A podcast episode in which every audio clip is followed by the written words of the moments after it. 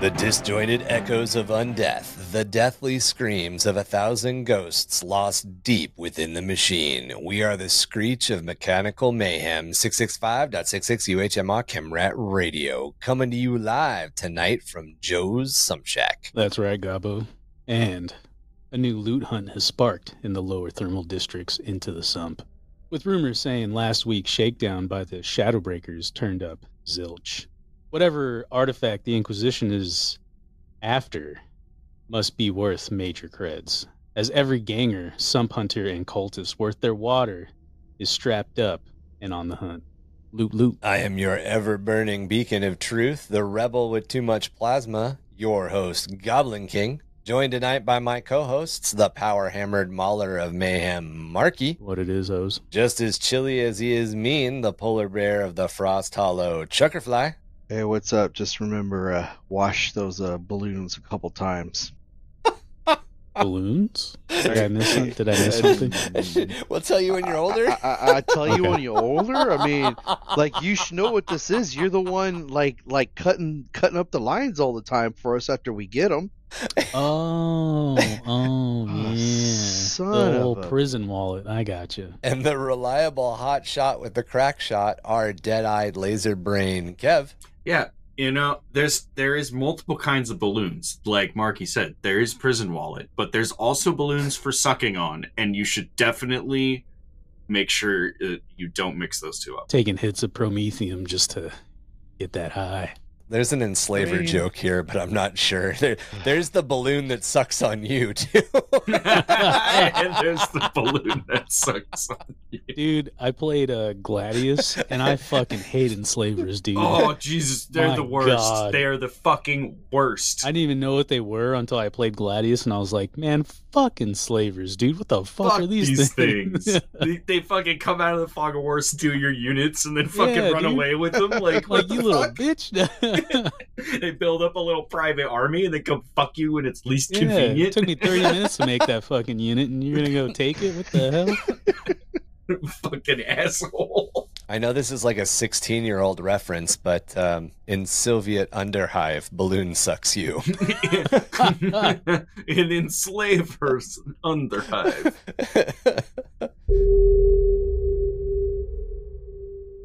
Welcome to Under the Hive of Madness, episode 101, the Horus Heresy Schism of Mars. With this episode, we are officially covering things out of order, as the civil war known as the Schism of Mars began right around the same time as the Isstvan III atrocity. However, at the time, it seemed to be a Mars on Mars conflict, not something that had a wider impact or hinted at Horus's coming betrayal. It was only with the clarity of hindsight and historical record that a lot of the connections that we're going to talk about today have been made. The schism of Mars lasted from 006 to 014.m31. While not all of that was the Civil War itself, it's safe to assume that most of what we're covering probably happened between 006 and 008 or 009 of M31. So the first three to four years of that eight year conflict. The Isstvan 3 atrocity was also in 006 and lasted into 007. And that's because there was a lot of fighting that happened on Isstvan 3 after everything. There was a lot of mop up and cleanup and after actions. Isstvan 5 drop site massacre happened in the later half of 006. And Calth, as we discussed in our last episode, happened around 007 or 008. So all of this stuff, all of these events are happening kind of at the same time. There's years in separation, but you have to keep in mind that the timeline is always going to be a mess, mostly because of one, how history is in real life. And then you have to toss in the fact that we're dealing with relativistic speeds, time dilation, and faster than light travel.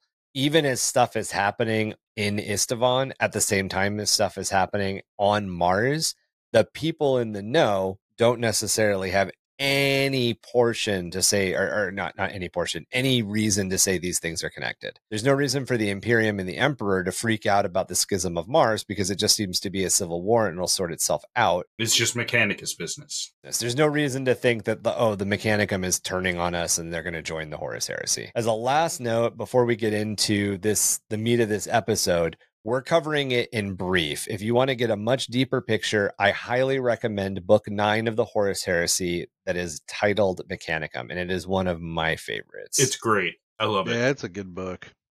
It even covers uh, knights. yeah, it talks a lot about Knights and Titans. It it talks a lot about not Space Marines in the Horus Heresy. In fact, I don't think Space Marines show up until like the last hundred pages. yeah, they show up kind of towards the end, and then like some of the And actions and some of the actions that like we'll talk Weird about you, you towards say the that they're wearing yellow armor when they show up, so I don't know why you would consider them assholes. I mean, and they- some of that stuff kind of doesn't necessarily. Yeah. Anyway, So Uh. if uh, the Horus Heresy books and all their uh, cluster fuckness of timelines work, everything else is just it, it, it's all this overlapping timeline stuff plus the Horus Heresy books and how they released and all over the place. It, it doesn't make it easy to follow. yeah. So the first five books of the Horus Heresy, um, what is it? Horus Falling. Horus Rising. Horus, yeah, Horus Rising through like Flight of the Eisenstein or whatever, whatever the fifth book is.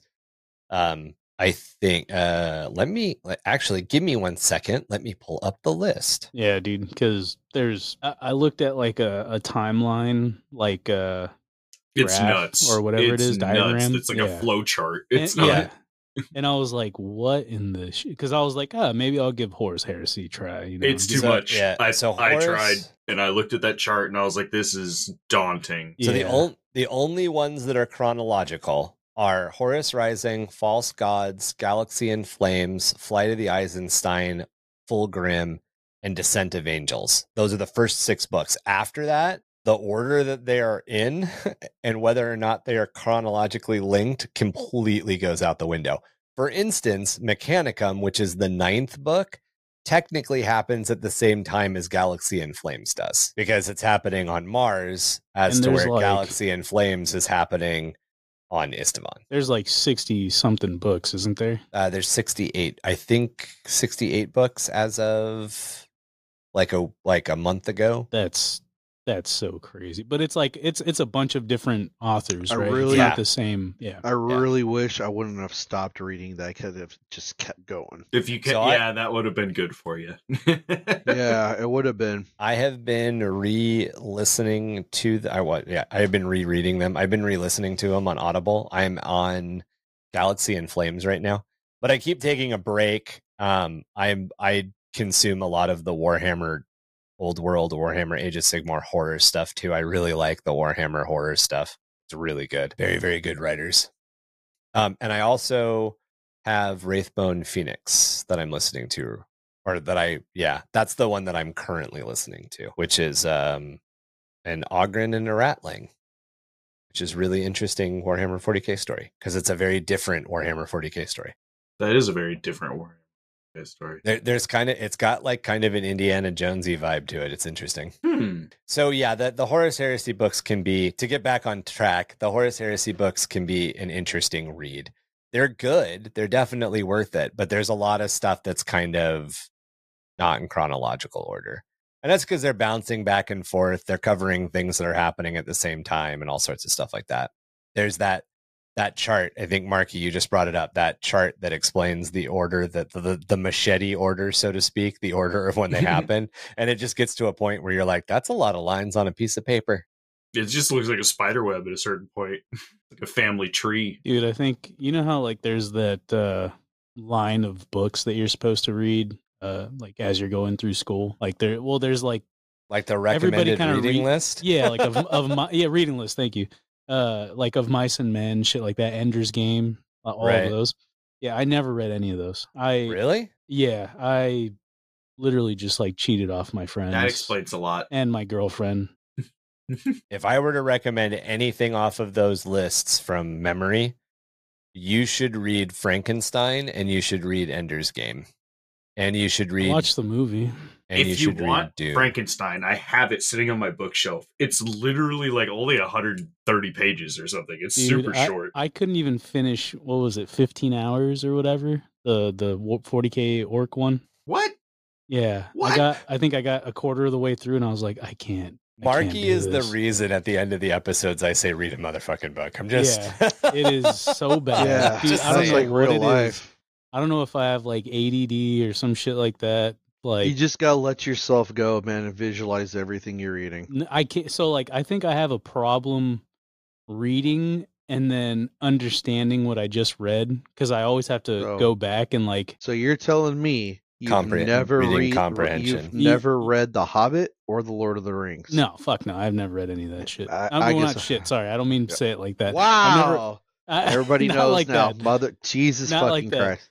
I'm sorry, Chuck. I didn't mean it like that. No, I, I I'm just, out. I just don't read, dude. Uh, like out. my my reading comprehension's so bad because like I'll be reading and I think I just get on a like a, I don't know. I go I go into autopilot and like I'll be reading and all of a sudden like ten minutes later I'll be like in another part of the book, uh, in a in a different setting and I'm like, what the fuck just Oh, happened? Yeah, that's your that's ADD. I get that every now and then. I have to like focus myself sometimes. Okay, maybe it is, but like I'll be, they'll like they'll go from one planet and then all of a sudden they're on another planet. I'm like, when the fuck did that transition happen? If it makes you feel any better, Marky, now when I read a book sometimes, depending on the time of night, I actually fall asleep. So uh, That's, I mean, that's that's always nice. I used to read to fall asleep. Yeah, I would read until I got tired. not me, Yeah. I I start have reading any- a book, I'm in it. Yeah, one the one thing about Well, me is I don't problem. have. Is sometimes it would backfire and it would be like three in the morning, and I'd be like, mm, "I need to put this down." I didn't say it worked. I said that I used to do it. Yeah, that, there was um when I started reading The Wizard's First Rule by Terry Goodkind, and like all of those books are like eight to nine hundred pages long. They're huge. They're like books. I would like w- or wake up in the middle of the night or like not I'd have a trouble going to sleep or whatever. We'd be on like family vacation or whatever and I would go into the bathroom and I would close the door and turn on the light and I would sit like in the bathtub and read the book. And I Oh, would wow. literally like you know, like we're supposed to like go do something in the morning as a family. And I would like, I close the book and I'd be like, man, that was really interesting. Before I start on the third part of the book, I should Mhm. go to sleep. And I'd look under the door and I could see that the sun was rising and I'd be like, fuck. Oh yeah, I like I, I was at a house times. party that ended multiple up times. that ended up as as a smoke sesh in the garage, and then we all of a sudden noticed like we're like, what's what's this? What what is this? And we realized it was the sun in the smoke. and we were like, oh oh, we fucked up. I never did it with marijuana. I only did it with books. oh, there was allegedly more than that. Allegedly. Allegedly, I admit Allegedly. nothing. yeah. So You to can sum really up, I, I, I can't fucking read. book. Oh, okay. We got it. I got you. we got to get but how, but how come you're good with rules? Um, I don't short? know. I don't know. Honestly, I'm good at some things and horrible at other things. because it's technical. It's very Yeah. focused and technical. I'm really like for my work, really good at at the programs I use, but when it comes to like, hey, remember that thing that you you know designed two and a half weeks ago? And I'm just like, no, fuck no. No. What do you mean? Or when I used to be out there and I'd text him and be like, "Hey, remember how we're meeting for lunch?" And he'd be like, "Fuck." Yeah, like we talked about it 20 minutes ago. No. I know. Like I have like goldfish memory when it comes to some things, and Same. and like Some things I'll I'll, like I'll memory. remember. Yeah. yeah.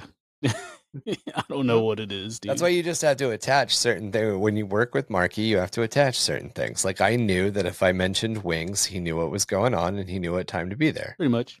he likes wings. Wings are very techno. I'm kidding. I'm just fucking with you, dude. what, what is it? What is it called? Uh, you never- when- You never fucked up and missed a lunch. I'm just giving you shit. No, no. I'm a, a creature of habit, I guess you would say. Yeah. That's I think good. most guys are. Yeah, Yep. and it's simple. Yeah. I don't have to think about what's going on. Yeah. Our our ultimate desire is it's like a cow. Like all we really want to do is chew grass all day. Pretty much. Man, that sounds really that sounds really peaceful, Kevin. Right? like that's really all we want to do is sit in wherever we can get access to food and just and just sit and eat. Among other things. Where's Well, Where's yeah, among other cud? things. You got, you got the cud little, at? lunches. where's you my got the cud? female cow next to you, you know? Yeah, yeah. Oh, but like God. for the most part, you just want to be like content and just chilling and eating your food. Yeah. Yeah. You got you got the, the cow gaming system also next to the, the female cow. That's true. Very simple creature. It's true. The gaming system has to be there. Even before the opening stages of his planned insurrection had begun, Horus knew that he had to secure the support of the Mechanicum and their superior technology and weapons if he was to defeat the Emperor and conquer the galaxy. He won the loyalty of many of the Mechanicum's tech priests by promising them the lost secrets of the ancient standard template construct. This was tech that he and his legion, the Sons of Horus, had recently recovered from the worlds of the subjugated Artarian technocracy. The Artarian technocracy was a technologically advanced and peaceful, independent human civilization scattered across several star systems, but centered on their capital world of Arus. The technocracy had been founded during the isolation of the Age of Strife and reached its height in the early 31st millennium. Their technology was the equivalent to that of the Imperium of Man at the time of the Great Crusade, and in some respects was even more advanced as the Arturians had access to several STC databases that were not in the Imperium's hands. The Arturian technocracy was conquered on the order of the War Master in the final days of the Great Crusade. He basically knew already that he needed this bargaining chip if he was to unleash his rebellion against the Emperor of Mankind. So he already knew when they Were came they- up against these guys. Were were they the ones where the Enanthium was that? No, that This was a different one. the that was the Interex. That the Interex happened before Horus fell.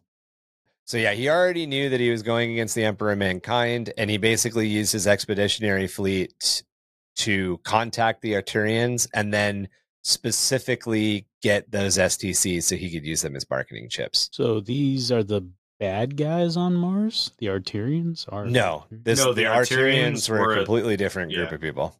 Third On party Mars? humans. No. No, nothing to do with Mars. Where what the fuck? Where the They hell- had STCs from the Dark Age. Yeah. So what, pla- what planet are they on? Artarian. that their home world is Aris, and their civilization was called the Aturian Technocracy.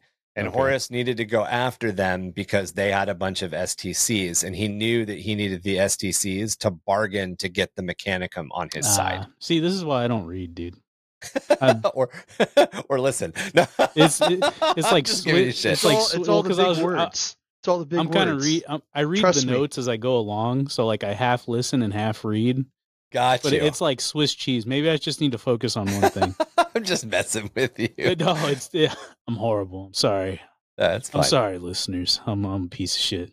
So yeah, the, the the Arturians had a bunch of STCs. The Or Ortarians, I'm not even sure if I'm pronouncing it right, but they had a bunch of STCs, and they and Horus essentially knew that if he was going to get anybody on Mars onto his side, he had to have bargaining chips, and these were the bargaining chips that he knew he needed. So it, it's kind of like um, you know you're pulling the heist to get the things that you need for your actual plan to happen, like you know like a I don't know, whatever, a James Bond movie or, or, or something like that, where they've got to do the job before they do the job, sort of thing. Yeah. This is the like job he had to do before yeah, it. Hacking to get the blueprints, or you know, stealing the fancy, like Cyberpunk, where you steal that fancy like little drone dog thing that like goes invisible. You know, so that way you can do the the heist. Yeah, yeah, you got to get the thing so you can do the thing. Exactly, exactly. However, eventually war would come to Mars. The climate on Mars had already turned tumultuous in the days just before Horus openly declared his rebellion against the Emperor. Things were tense between the various Mechanica Magi who governed Mars, with outbreaks of espionage and violence being committed against the various forged cities that represented the primary sociopolitical units or groups of Mars itself. There were even unconfirmed suspicions that various Titan legions of the Collegia Titanica, the most potent military force available to the Mechanicum, had already secretly chosen sides in the coming conflict.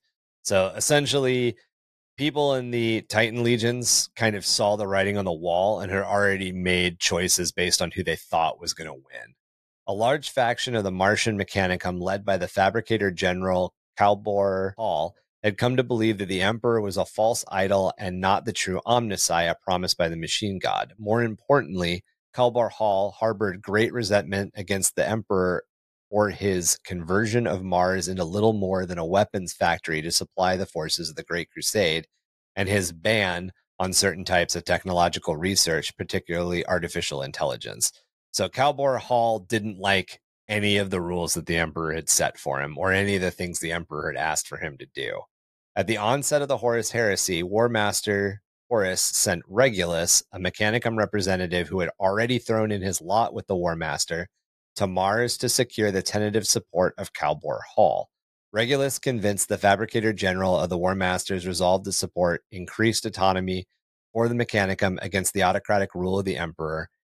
And as a reminder to everybody, Kelbor-Hal had already been named as part of the Council of Terra by the Emperor, along with Malcador to serve as part of the civilian administration administrative government.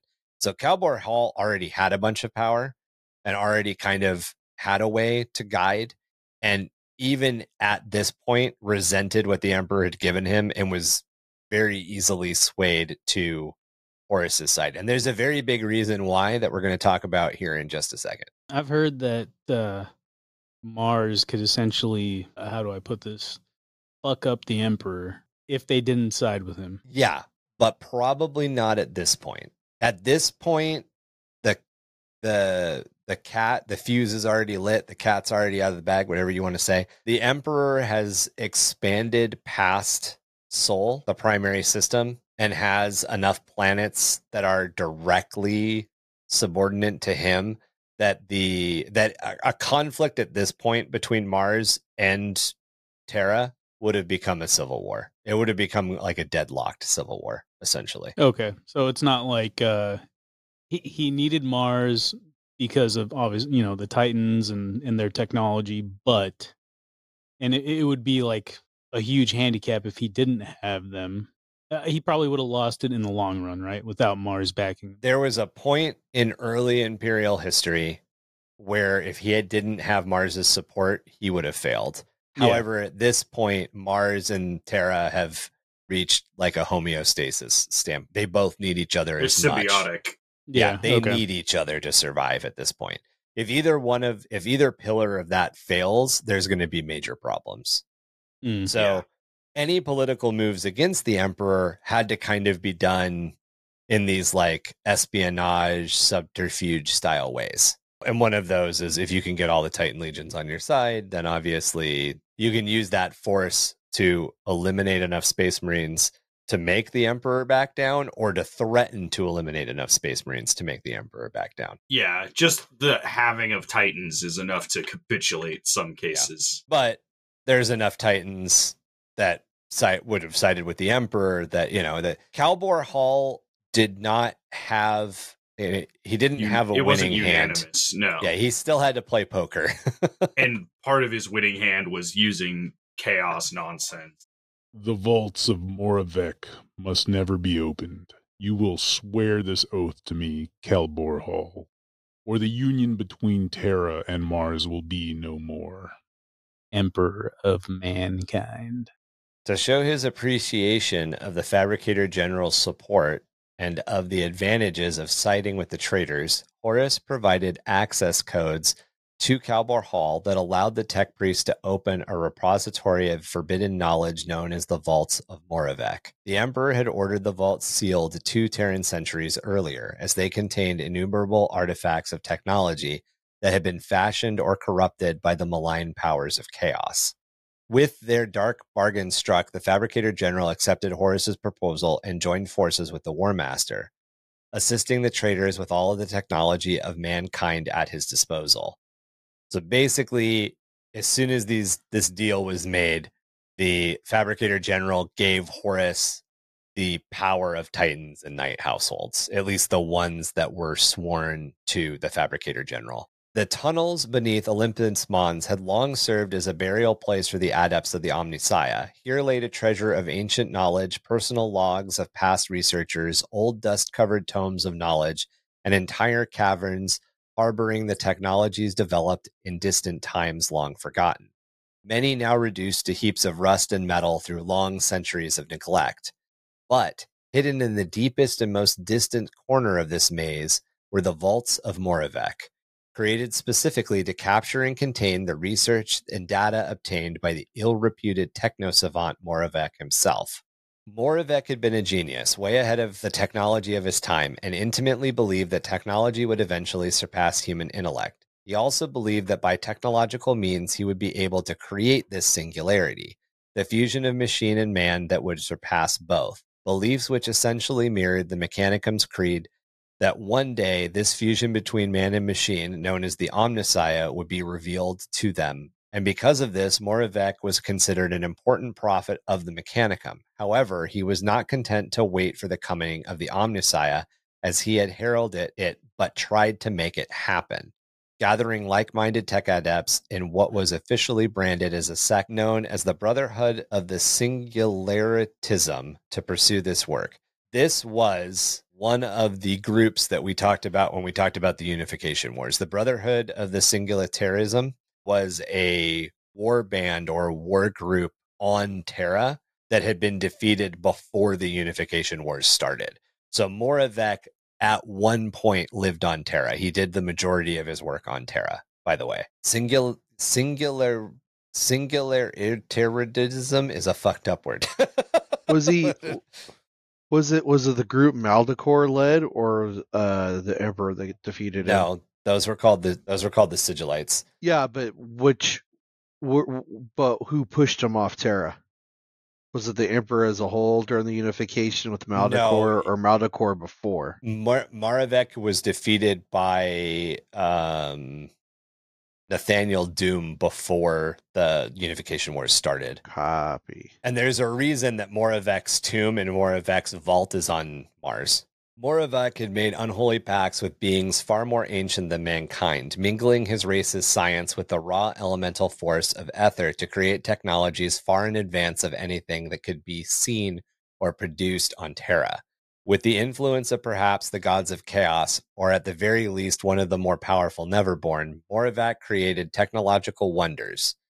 The machines free of the shackles of physics and human understanding of the universe, warp powered devices that did the impossible, and truly devastating weapon systems that made the atomic devices of the past pale in comparison. This power naturally bred suspicion and hatred among the more secular warlords that ruled Terra.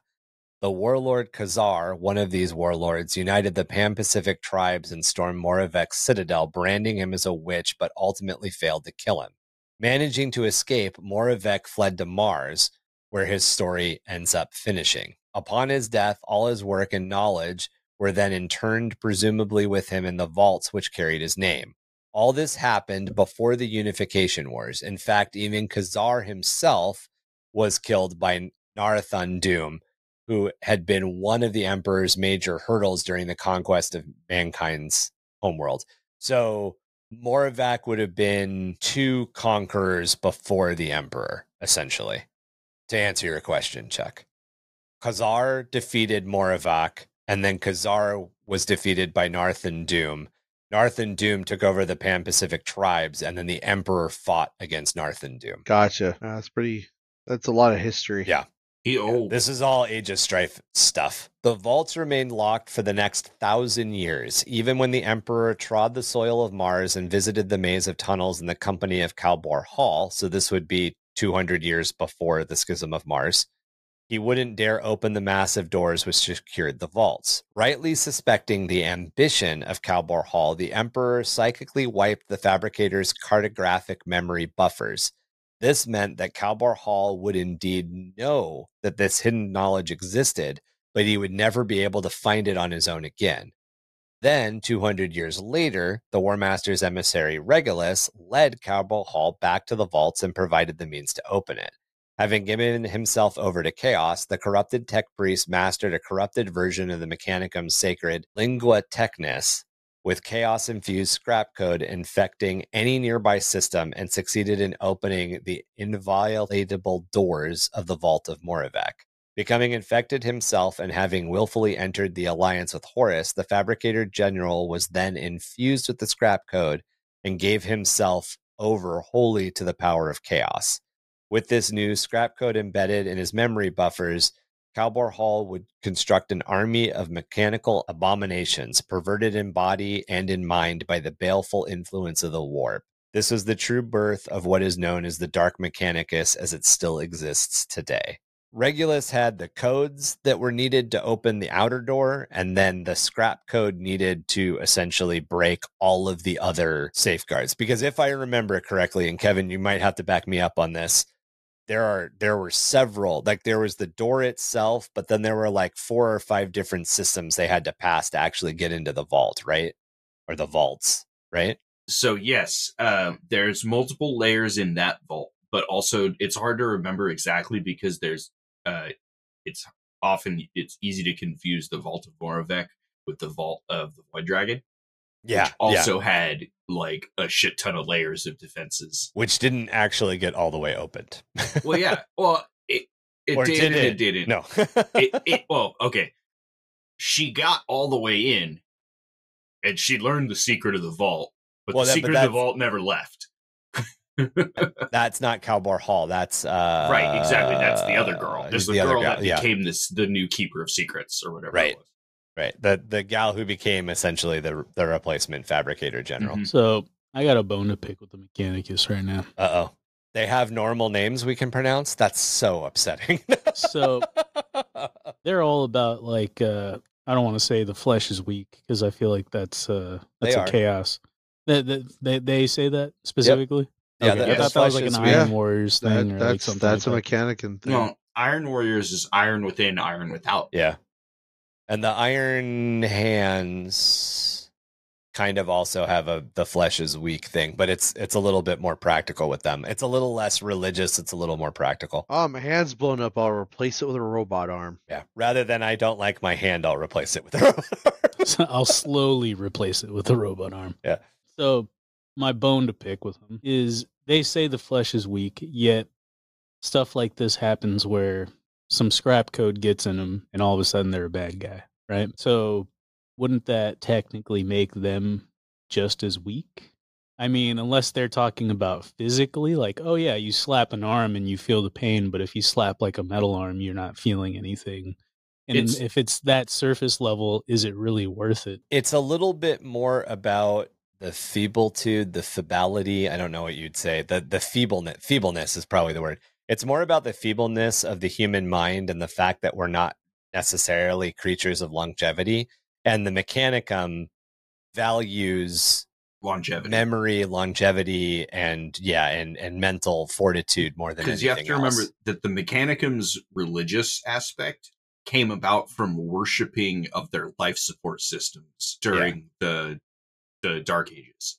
So, So, it is like, they very worship- surface level. It is. It's literally like I worship the machine because if I don't, I'm dead. Yeah. So Gotcha. the machine, the machine that lasts longest is best. You know, And when they say the flesh is weak, they literally mean like my lungs are not efficient enough. I'm going to replace them. like if My I go outside, I'll die, but a robot Yeah. will not. my brain Okay. my brain needs more storage capacity i'm going to add a hard drive to it like that's what they mean on top of that in a lot of cases when this like chaos corruption and giving themselves over to chaos happens we look at it because of the way that the setting is written is that being the ultimate betrayal of what it means to be human they're not seeing that they're seeing in that moment the It's gaining access to new knowledge. yeah new knowledge Getting chromed up. So because like it's the corruption you know that the Yeah, it's getting chromed up. the reason that chaos is insidious the reason that chaos is is the bad guy in the background all the time is because it whispers all these promises and then it grants you a ridiculous amount of power. It's cost. just there's a cost. Yeah exactly. Yeah, because like I I think like uh like in cyberpunk that we like kind of mentioned earlier, a- as a human, I guess you're weak to a certain extent, but you're also weak as a cybernetic organism also in the sense of you, You can, can get, get hacked. hacked. Your your Right. you know little hard drive gets blown up because some guy can type in fucking you know copy paste a code and blow your head off. But I guess in a sense, like yeah, metal is just as weak as flesh to a certain Yeah. extent too, right? It's if a not, different if not kind of. Also, right? you, yeah. you have to remember that uh, the level, like the technology that they're dealing with, and because of the way it's presented to us, there isn't necessarily a whole lot of wireless communication going on. Mm, yeah, not not as cyberpunky. in It's that not sense. as cyberpunky where the like setting and the core when of all of Wi-Fi this shit was sci-fi. was written before Wi-Fi really existed. So this, this Ah. definitely deals with that Wi-Fi paradox. However, This is why they have like wires and shit that come out of their ass and they plug into like a, a Yeah. central like system kind of deal, right? And kind of kind It of also but- makes but there makes is sense for Wi-Fi. security. Well yeah, we'll get we'll get to the fact that there is Wi-Fi in a couple of minutes. That the new yeah, system the Noosphere.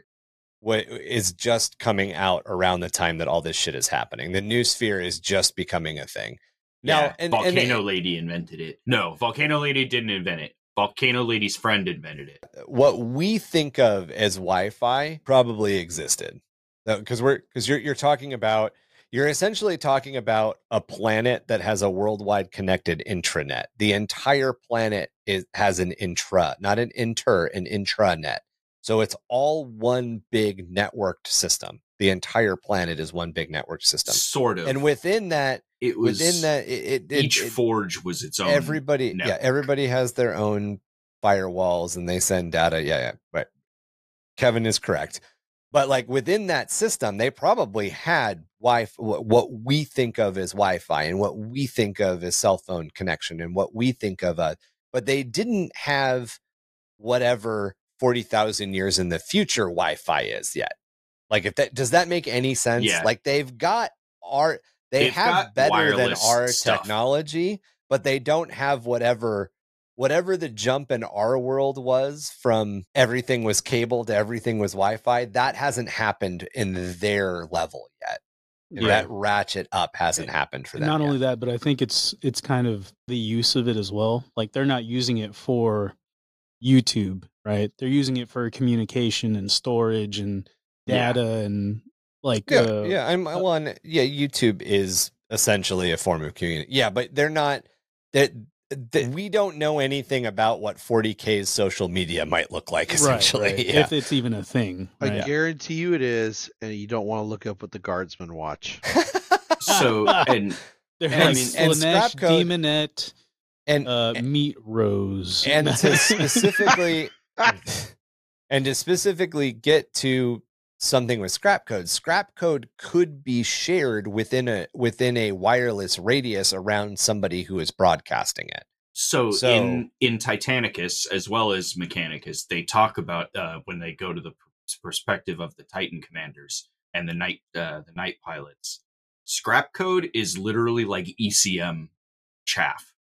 Yeah. or like just it's static. electronic yeah it's It- it- electronic it's- countermeasures it, it it will blind sensors it will do all kinds of things but the thing is, is it's also a self-replicating computer virus. So it'll get into sensors and then because your sensor detected it it's now logged in your data log and replicating and turning into a virus. Mm. so there there's like there were multiple layer firewalls that they had to like mess with like they had to like invent and program on the fly to be like okay i have received scrap code then they delete their first firewall and turn on their second firewall to purge that from their system but they'd have to shut down sensors so that they wouldn't pick up more of it so like that's why there isn't wi-fi everywhere because you'd just be s- swiping swiping Sucking up computer viruses. viruses from Yeah. chaos well it's like it's like nowadays you know everybody everybody's on mm-hmm. wi-fi do to you a trust certain this network yeah Right. everybody's on wi-fi to a certain respect but we all have our own dmzs we all have our own firewalls. We all kind of have our own i mean they, they're not super sophisticated. They're they're air gapped or yeah. or or or out of box systems but there's an out of box dmz there's an out of box firewall that exists that you don't have to set up and then if you want to you can invest in a real firewall you can invest in a real dmz you can invest in a real vpn you can do all of these things that make your security better and and that's the same thing that the mechanicum is doing to a certain level. The difference is or the thing that's happening here is that like cal harbor cal wow. Kelbor-Hal. I don't know why i switched all of those syllables with one another but Kelbor-Hal basically is offered this thing knows that this thing has a computer virus in it and that this computer virus will allow him to do will, to break the system in front of him but he's also very aware that in order to use it, he has to allow it to infect him. He has to bond with it. So he chooses to lower his firewall, chooses to allow the scrap code in to change him, and then willingly joins with chaos. Like there's a will. Mm. He makes all of these choices to do it. It- This is not like and that's the reason it's permanent. right. This It- is not It grabs him by the soul and it fuses with him. So it's almost like accepting like a, a gift of chaos, essentially. Yeah, and Understanding that's what that it you're gonna Yes. gain power or gain Yeah, it's- something. Yeah, it's not it's not his personal cogitator getting a Trojan. It's Yeah. him it's his soul. Yeah. yeah, He's it's yeah. literally taking the gifts of chaos into his soul via a scrap code. kind of as Kevin said, the way that scrap code is described in a lot of ways, if you want to break it down to like nowadays terms, it's a Trojan horse worm. Yeah. Yeah. It, it's a really bad Trojan horse worm. But one of the things that scrap code can do, we talked about this with the Battle of Calth, is that you can you can transmit scrap code, or you can have a bunch of people randomly chant names in a sequenced order on a Vox channel, and eventually they'll combine enough times that you'll get the octet scrap code, and then your Noosphere falls, which is what they did in Calth. Exactly. Like, oh man, another guardsman just logged Yeah. into Pink Horror Hub again and got Or- all that scrap code. But it said it was free.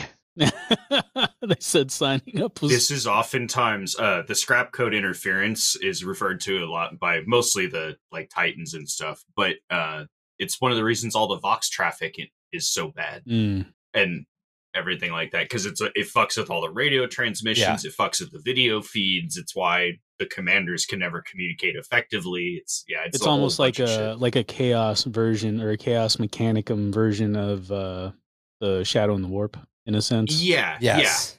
Yeah. And what it comes down to, and this is something that Dan Abnett specifically has been kind of like working into the Warhammer 40K universe, is that there is this secret ancient language known as Enuncia. And if you can Yeah. speak any part of Enuncia, you can like like Enuncia is like the the fabric than language. Yeah, it's the fabric u- language of the universe. Isn't So that the you shit that use- like blows your head up if you speak it? Yes. if you speak but- it wrong.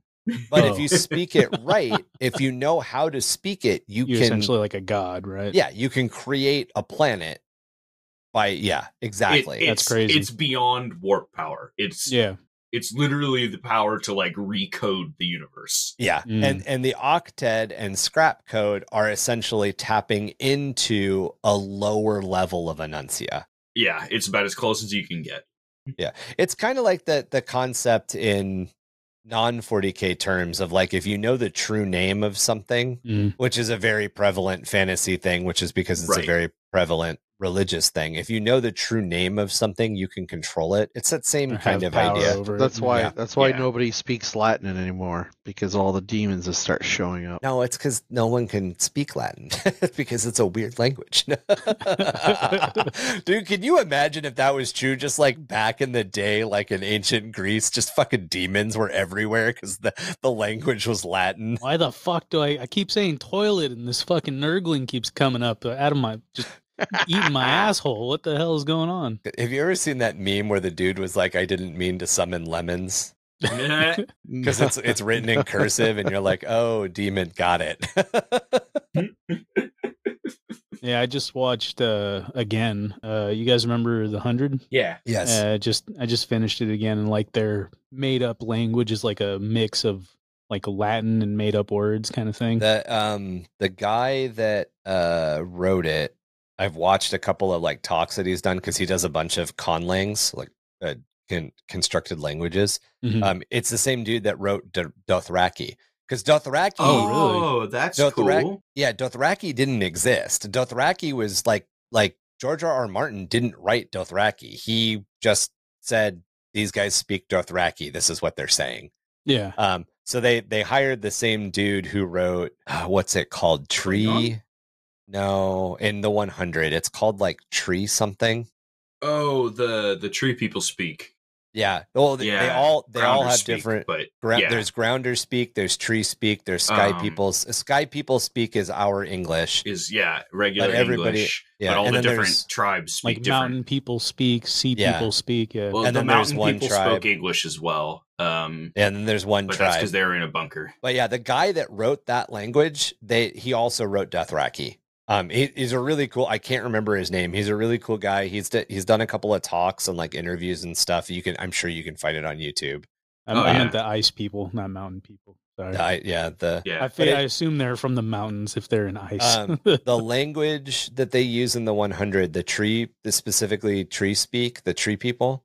yeah, It's a very, very, very slangized English. Like if you go Oh, yeah. back, oh yeah. I watched Yeah, it with subtitles, sl- and yeah, I you- totally if- picked up on that. Yeah, it's just slang. It's super, super lazy slang English. If you go back and watch it, it's neat. It's cool. But yeah, you're right. Um, I think one crew or whatever they end up doing mixes in Latin and Yeah, one crew. I forgot they came up with the one crew language. uh, what is it? Try tri, You know what I really- Trigedasleng is what they call it. That's what the, You know, the tree crew people Oh, said. yeah. tree crew. That's what they're called. I keep Yeah, calling them tree tree crew. people. Tree crew. Yeah, I was gonna say, I was like like, this doesn't sound anything like Latin when they're talking about like yeah, when they were talking about how they or when they actually spoke in the language. I was like, it sounds nothing like Latin, but when they explained it, I can't remember at what point it was. I think it was like in the second season. They were they were going from one place to another, and they were talking about the place they were going to, and they I we didn't have subtitles on at the time, or, or like we eh, we had the subtitles on as far as like what they were saying was being, but we didn't have like the subtitles turned on so you could see their language written out too. We just saw Right. oh right, what they were saying, but they were walking by a sign that said like that you that Yeah. I knew said like Washington State or Washington Olympia Monument. National Forest Yeah. or something. yeah, yeah. yeah. I knew what the sign said because I have seen the sign in real life and I know how freeway signs are. Yep. And they said like Waha Hub. And I was like, oh, they're literally just, it's the letters that are missing from the sign. And Yeah. that's how they built that part of the language. And it, Yeah, like, That's then I started then I started to kind of hear the slang when they were talking. I was like, oh, I see the letters they dropped. Anyway, I really um, like Belter speak as far as uh, languages. So Belter. scrap code. Belter from uh, Scrap code seems like it got into my headset. as we talk about conlangs, conlangs are interesting. We should do uh we'll we'll do a creative writing episode on constructed languages at some point. That'd be fun. Because there are some in 40k. There are definitely conlang. I mean, Enuncia being a great example of one.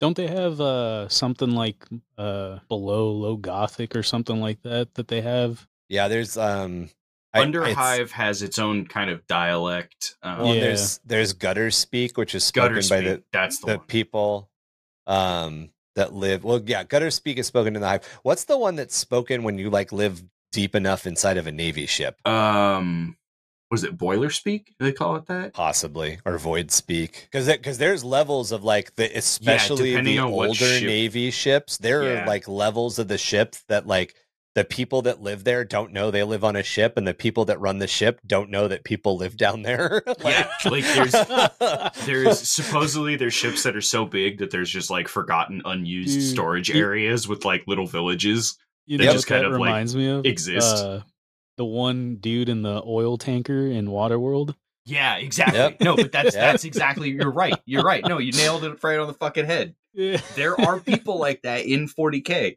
Not every ship is like that.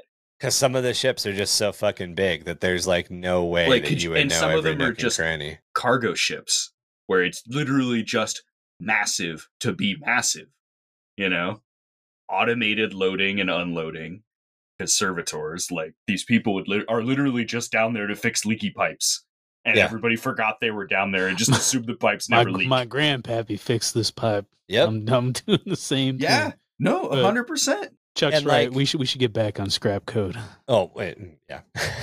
I mean, I, I've almost finished what I'm my cigar. the bowels of Navy ships should also be their own episode. Like the 40k shit is crazy. Like, like, like, if you ever read the description, and, and th- this this will actually come up later on in the episode. If you ever read the description of some of the like fucking ancient like Age of Strife and like Great Crusade and Horus Heresy level ships, they talk about how like the hallways are constructed out of stone inside yeah. of a fucking yeah. ship, and then it's yep, made out yep, of stone. Yep. Which always seems really weird, but I mean. So to get back to the vaults of Moravec, with this repository reopened, all manner of forbidden arcane knowledge and weaponry, which had been tainted by the corrupting influence of chaos stored within, was released. Soon the corruption spread throughout the forges and temples across the Red Planet as scrap code. Basically, this is a chaos contaminated arcane computer virus, as we just talked about. It infested the Lage stacks and cogitator archives of the Mechanicum. So, as soon as the temples of Moravec were opened, there was even worse scrap code or other parts of scrap code that were inside of it. And as soon as the vaults opened, as soon as all those cogitators started connecting to the general network of the rest of Mars, this code, this Trojan horse worm, just started spreading itself to any network it could get access to. Right. Every email, every memo, every translation, like a every planet size yeah. STD. Yes. Yep. Yeah. Slowly spreading out from this center. Just like yeast infection of the planet. what do they make it beer now? Permanent. this caused chaos to emerge into any cogitator system that was networked to one of its infected counterparts. Because of this scrap code infestation, communication across the world and off planet was severely disrupted and essential industries began to collapse. General confusion followed, which the fabricator general and his allies used to marshal their forces, intent on making sure the whole of Mars would fall firmly under their rule. Can so I just say that the this water... is IT's fault? Yeah, they're always fucking shit this up. This is IT's fault. Yeah, they're always fucking shit up. Well, and this is we've too busy about... playing Halo. Yeah, you got all these servitors trying to do their job, and here comes fucking IT. Hey, you need an update. I'm gonna fuck all your work up and update your shit. It's actually pretty accurate because he basically just, just, force just updated Mars. I, I, so you probably so, know exactly what thing I'm talking about from all it, those it's years when, ago. It's when you said it's when you said they're just playing fucking Halo. So I took over one of the sign shops. I, this is a tangent. One of the sign shops that that I started running back in the day when I took over, literally every fucking computer in the entire sign shop. It's a sign shop, so you've got a computer to run the printer, you got a computer to run the cutting machine, you have a couple of graphic design computers, you have a uh, you know, the manager has got a computer, and then of course there's like a front desk computer. So there were like six or seven computers in here.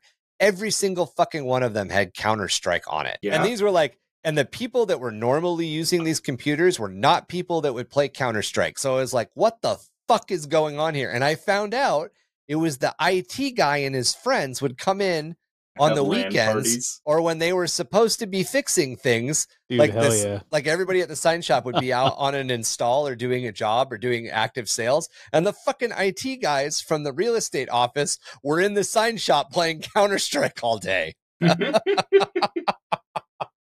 so that's why you broke me because I was like, that literally happened to me. like, sorry right. guys, the uh, the office, all the computers hey, need an update. Hey, we need everybody to go home. I'm just telling you right now, the AGP and the FLT9 are not talking to the DS36. So we're gonna have to have you guys LEAVE until probably tomorrow. And you'd be like, what? no, don't don't worry. It's just an ID10T error, and it's, then we'll get it all worked out tomorrow. Yeah. and then of course they put a guy who's kind of techie in charge of running the sign shop, and the guy gave me one of these things, like one of these excuses right off the bat, and I'm like, "You're full of shit," and I uninstalled Counter Strike on all the computers. Like, you're not touching our system anymore. I'm sorry. I'm not allowing you to run a bunch of pirated fucking software so you can waste time. Anyway, um, did they even try to hide it? I just got to ask. Did they, uh, I mean, kind of, but like being like a computer desktop, guy, right? I completely knew. I was like, "There's kind of like, yeah." I found it really quickly. like, why is there a, a, homework folder in my work computer? yeah, no. It's like the guy renaming the entire directory directory prawn. Oh, like, come on, dude! I know what's in there. You switch two fucking letters, okay? Uh, okay. So to get back onto all of this stuff, when we talk about the scrap code infestation going out and it hitting these like major industrial systems that begin to collapse, this is that thing that we've talked about in past episodes where sometimes you take over a planet by dropping a bunch of space marines onto it, but other times you take on a planet or you take out a planet by like carpet bombing its water processing center. Because as soon as the civilians don't have basic utilities like power and water, they riot and the planet falls to you. They're on nobody's team. yeah. And that's what's happening on Mars. The people who are on nobody's team now don't have water and power. And what this allows is the fabricator general, Kelbor-Hal, the bad guy, uh, for all intents and purposes, in big air quotes, the bad guy in big air quotes in this case, immediately starts. I guess he is the bad guy. He's It's the definitely good guy. the bad guy. It's the good guy you have to put in air quotes in 40K. The bad guys are always the bad guys. It's the good guys that are Yeah, we know who's the bad guy because they're they are the bad guy. The better than bad guys. They're eating. They're eating babies. They're the bad guy. Um, so right? if basically you're this- responsible for the death of children, you're probably on the wrong side. the good guys are turning them into servitors, or what do you call them? Uh, servitors, little- yeah, no, no, no, the little No, flying baby cherubs. cherubs. cherubs. Cherubs, The good, technically, the good guys turn cherubs them into sisters of battle and commissars. they're they're vat grown dogs. Basically, cherubs are really weird. Like we have to have a conversation about cherubs. Yeah, Too many tangents in this tangent. Sorry, okay. I know. that's fine. That's fine. So the scrap code is going out, and it's like taking out the water processing plant. It's taking out the electrical plant. It's making the arbites uh like the the signals that go to the arbites so the arbites can respond to a domestic dispute it's stopping that. And basically the fabricator general goes oh my people i have the solution martial law. And the people are like oh god please help. And then he has an excuse to bring his Skitarii forward but it's an excuse. He really wanted to move his army forward and now he has a reason to because the And he scrap code he released is Yeah, causing the problem And preemptively, he knew who was on his team. Therefore, Yeah. the missile knows where it is because it knows where it isn't. So he knew Yeah. who was on the Emperor's team also because they didn't declare allegiance to him. And he didn't tell them this was all going to happen. right so they're all like, oh God, what the fuck's happening? Why isn't the Fabricator General responding to our requests for help? And then in the meantime, he's for he's basically forward deploying his fucking army yep outside their forges. And then they're all like they one by one look out the window, go, Oh uh, Yeah. I, I get it now. However, this did prove a little more difficult than he had anticipated, as several regions of Mars remained relatively unaffected by the scrap code, insulated against the assault by the early adoption of a new, far more secure digital information network technology called the Noosphere. So the Noosphere is just starting to go up as this stuff is happening. So forges that have and, and essential services that are connected to the Noosphere aren't being affected. Among these regions were the forges of Koriel Zeth, Volcano lady. Ipluvien Maximal, and Fabricator Locum Zagreus Kane. Go Maximal is the one who invented the Noosphere. Yeah. Um the, the How do you- first one Ip Ipluvien Ipluvien Maximal. I just I used his last name. I just kind of skipped over the that one to Yeah. be completely honest. Oh, what's funny is like figure it out. every Oh, other let's- let's name nail here it is down. fine. Let's- It's it's got to be Ipluvien, Ipluvien Maximal, ibuprofen. ibuprofen, Some- ibuprofen max. No. Ibuprofen maximum. Sometimes like I just have to do that with certain characters. I just have to Yeah, make up some dumb name. name, and Dude sounds keep, like a fucking keep part of it, right? well, so so here's the funny thing. Like most of the Martian names have things that you can trace back to. So Koriel Zeth has something that you can trace back to in Greek mythology. Zagreus Kane has things that you can trace back to in Christianity and Greek mythology. Maximal mm. Has I, I'm sure Ibluvian does too, but I don't know what Ibluvian goes to. Like I know who Right. Zagreus is, and I know who Koriel Oh, okay. is. Maximus Decimus Meridius. Well, that Zagreus is uh, Zeus's, not Zeus's, is Hades' kid. If you've played the video game Hades, you have been Zagreus. That's the You- character you play. You watched So, the movie I wonder- Gladiator. I'm Max- wondering if Ibluvian is Ibluvian must be something Greek. it. It It, has might, to it be. might be. Um, but what I'm wondering is if it are there any silent letters or anything? And I'm calling it. I'm calling him Ibluvian.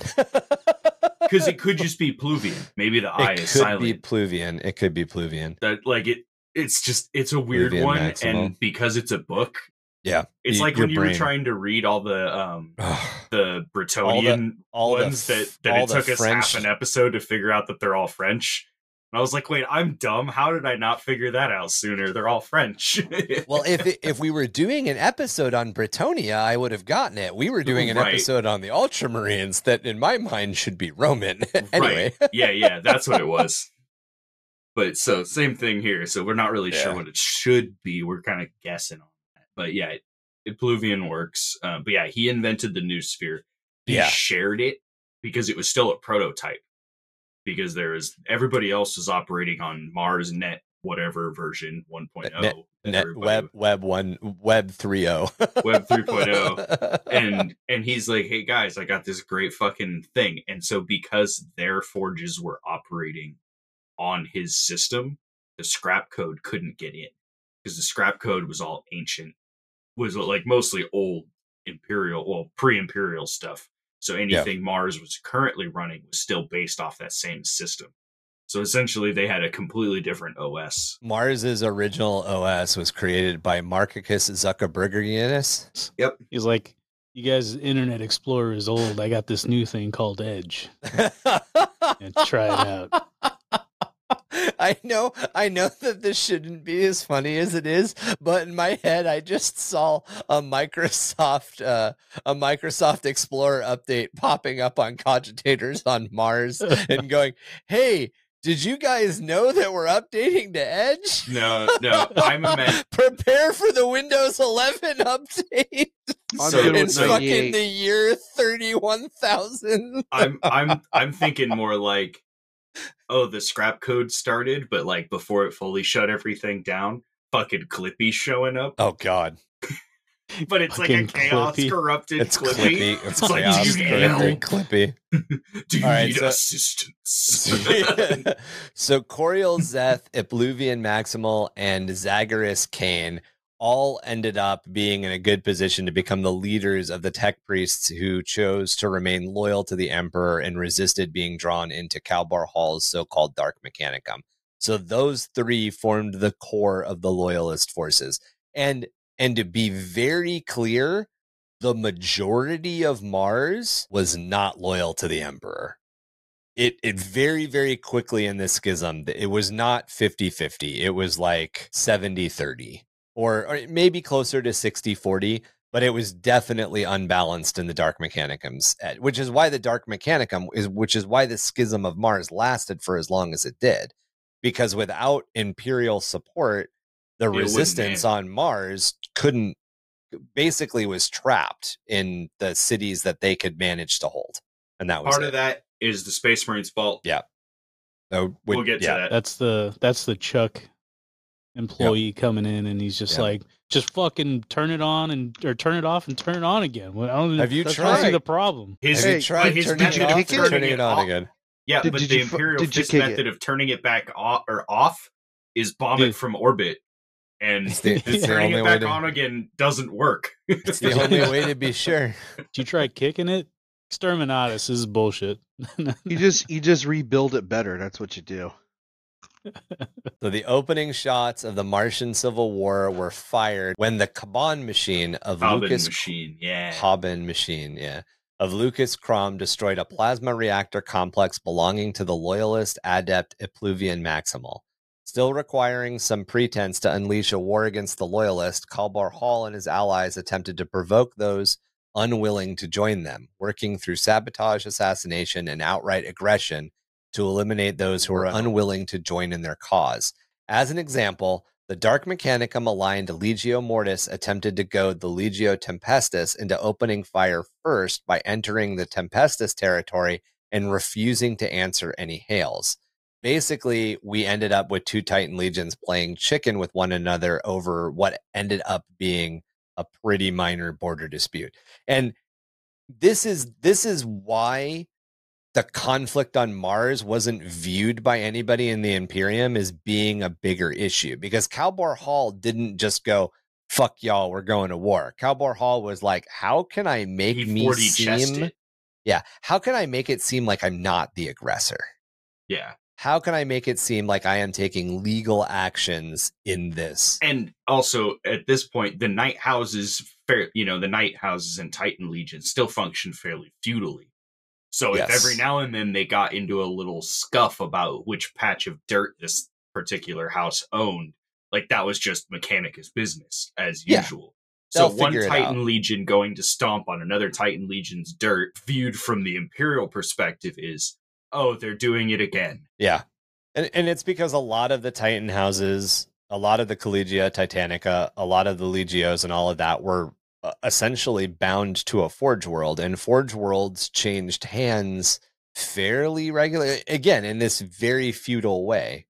Um, and we'll get we'll get into it deeper when we cover the Collegia Titanica and the Knight Households in earnest, but it's kind of how the Space Marine chapters are in modern Warhammer 40k. The Space Marine chapters bicker with each other over territory all the fucking time. And the legions didn't turn on each other, but fucking chapters, chapters fight like little bitches Like little brothers. yeah, like little brother constantly. And loyalist, not not you know chaos versus, but loyalist against loyalist. Don't don't take my skateboard, man. Leave it where it is. mom. Wait, wait, wait, no, I, I can't come up with a good mom, but I can come up with another one. I told you not to come into my room when I'm cleaning it. I thought it was more like, hey, did you take my stapler? oh my god, dude, it totally is that guy. Did you rub your nuts on my drum set? I, I told them. if- Did you rub your nuts on my drum set? Oh hey, my man, that's, God. That's Slaanesh Marines. Come on. No, that that's totally you that, do? that What are you gonna do about it if I I, did? know the step step brothers. is a step. That's the name of the movie. The movie Yeah. Step Brothers. Like, if you want an idea of how the Space Marine chapters act with one another, and a lot of It watch totally the movie is. Step Brothers. You want to do karate in the garage?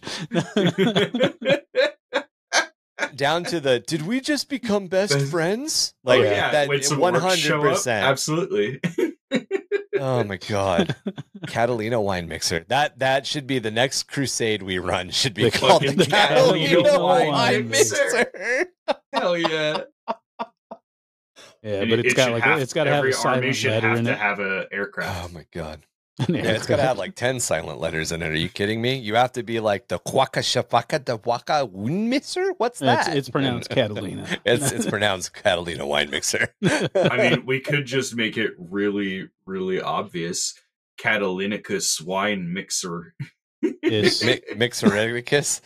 Well, No weapon in the arsenal of the Imperium or the traitor equals the Titan on the battlefield, and a legion of such war machines can bring any world to its knees. In truth, a Titan only has three enemies folly, hubris, and another of its own kind. Grandmaster Vulcus Ordo Sinister, Divisio Militaris, Collegia Titanica during the Horus Heresy. The Spoiler alert. Heresy. The, the Horus Heresy. Horus Heresy. the Heresy. Spoiler alert: volcanoes beat Titans. Yeah. I'm Yep. sure Marky's like, "What? Wait, what?" Volcano Lances? What are No, no, no, No, no, no, no. Volcanoes. Volcano. Volcanoes Actual are No, coming. no, no, volcano. Lances, Lances. Yeah, yeah, yeah, yeah. I mean, there those are involved also as a weapons platform.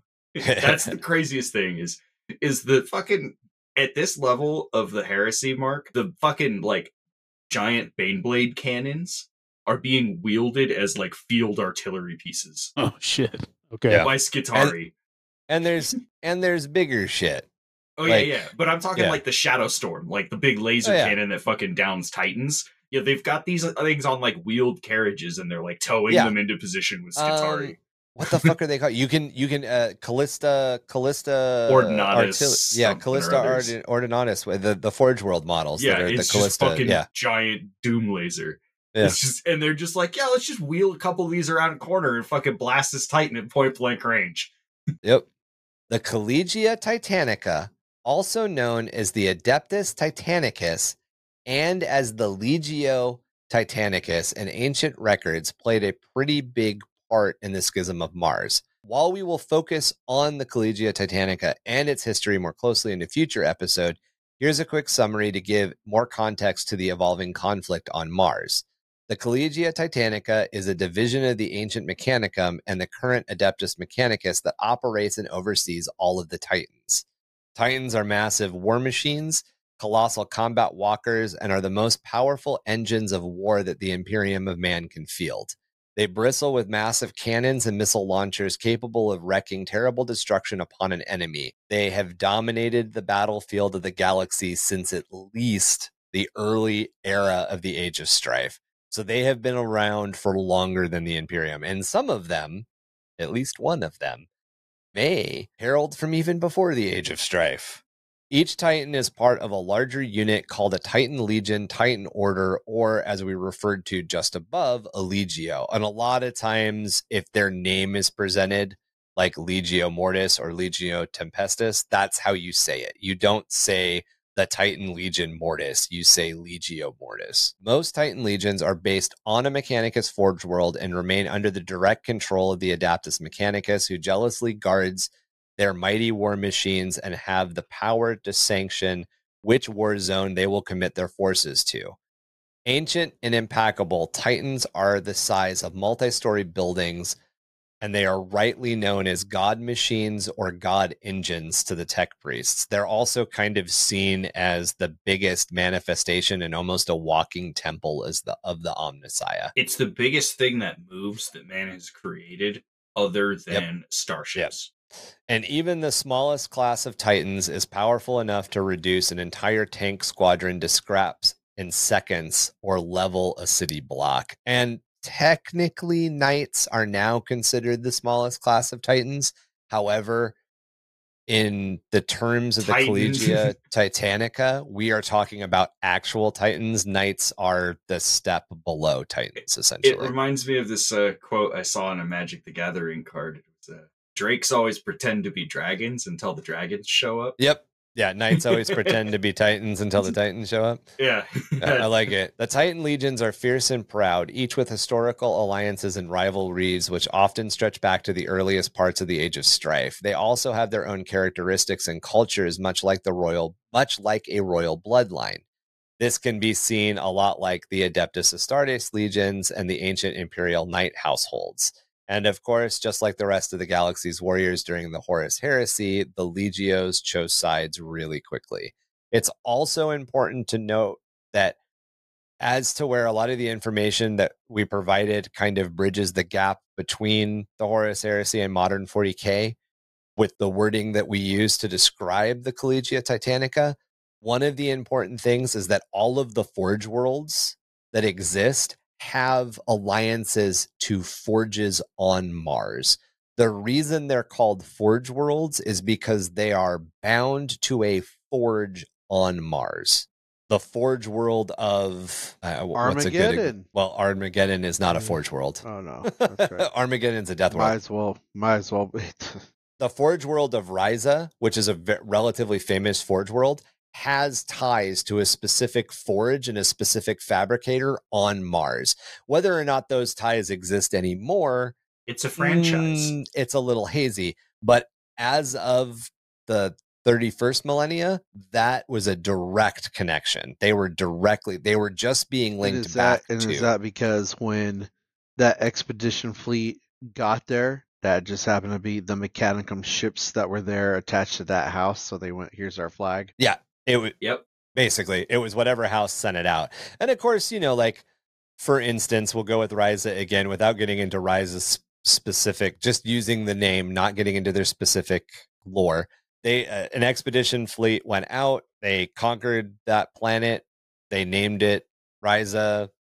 10,000 years or not 10,000 a couple thousand years past. they've lost contact with mars they're now very definitely their own forge world they're reconnected with Mars and then they reestablish whatever rivalries and commitments and allegiances they want to. Effectively, they are still linked back to Mars. All Forge worlds are linked back to Mars in a much more direct way than you would say all Imperium planets are linked to Terra.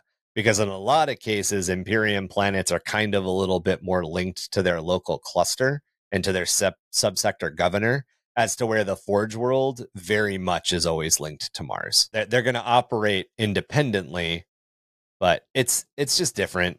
it's a different way of looking at it. The Forge worlds Yeah. always link back to Mars. The Imperium's planets kind of only link back to Terra when it comes to the Imperial tithe. I guess that, that's probably a better way. Yeah. All planets in the Imperium pay taxes, but don't necessarily like commit their entire undying fighting force, every man, woman, and child to the glory of the motherland. Every Forge world does. For Mars, no matter what. Eventually, Techno Magi Koriel Zeth, the mistress of the forge known as Magma City, gave Kelbor-Hal what he needed to declare outright war. She declared that she no longer believed that the machine god existed, though she remained loyal to the Emperor and his goals for mankind, as technology was developed through the application of science and reason, not blind faith. Now, this seems a little weird in context of the 41st millennia, but in the 31st millennia, remember the imperial truth that there was no such thing as religion and that secularism was what existed was the decree of the emperor. The imperial creed that the emperor is a god didn't exist yet. One of the magi, techno magi of Mars saying, No, I wholeheartedly believe in the secular vision shared by the emperor. I no longer believe in the Omnissiah. She's not saying she doesn't believe in the emperor. She's just giving up the trappings of the Mechanicum's acceptance of the emperor because the Mechanicum chose to see the emperor as the Omnissiah. It wasn't necessarily true. And it wasn't true in the Emperor's eyes. The Dark Mechanicum, however, latched onto her apostasy against the sacred doctrines of the cult Mechanicus and used it to declare her and her supporters heretics. I love how it's heretic, but it's just tech at the end. So heretics. What followed was an assault against Magma City, bringing civil war to Mars. Those pledged to Kelbor-Hal and Horus arrayed against those aligned to Terra and the Emperor. Magma City became a focal point in the struggle for those among the Mechanicum who remained loyal to the Emperor as the Omnissiah or to his Imperium. History would record the first blow of the Martian Civil War as the strike against Magos Matthias Kefra. His forge was located in the Sinus Sabaeus region, housed within the Maldor crater. Titans of the Legio Magna marched from the northern Nakaus region and within solar minutes had smashed down the gates of Kefra's forge. These howling machine gods, dabbed in red, orange, yellow, and black, and decorated with flaming horn skulls, rampaged within the high walls of the crater, crushing everything beneath them and destroying thousands of standard years of accumulated wisdom in a fury of fire. As vast libraries burned, the indiscriminate slaughter continued, and weapon shops that served the Imperial Army regiments of the Solar Guard were reduced to molten slag. Legio Magna's war horns screamed into the night their savage fury. Further north in the Arabian region of Mars, the great god engine fabrication yards of High Magos Ahotep in the Cassini crater were struck by a hundred thermonuclear missiles launched from the atomic silos hidden deep within the isolated peaks and mesas of Nilosyrtis. The explosions of these forbidden weapons filled the 415 kilometer diameter of the crater with searing nuclear fire, and conjoined magma streaked mushroom clouds soared 70 kilometers into the Martian sky. Along the borders of the Lunae Palus and the Arcadia regions, simple heated debates between the partisans of the Emperor and the War Master erupted into outright warfare. Princeps Ulrich of the Death Stalkers unleashed his god engines upon the fortress of Maxen Veldig's Legio Honorum. Caught by surprise, Legio Honorum lost 19 Titans in the first solar hour of the battle before withdrawing into the frozen wastes of the Mare Boreum and seeking refuge in the dune fields of Olympia Undae. Their calls for reinforcements were unanswered as all of Mars tore itself apart and a plague of war spread across the planet like a raging firestorm.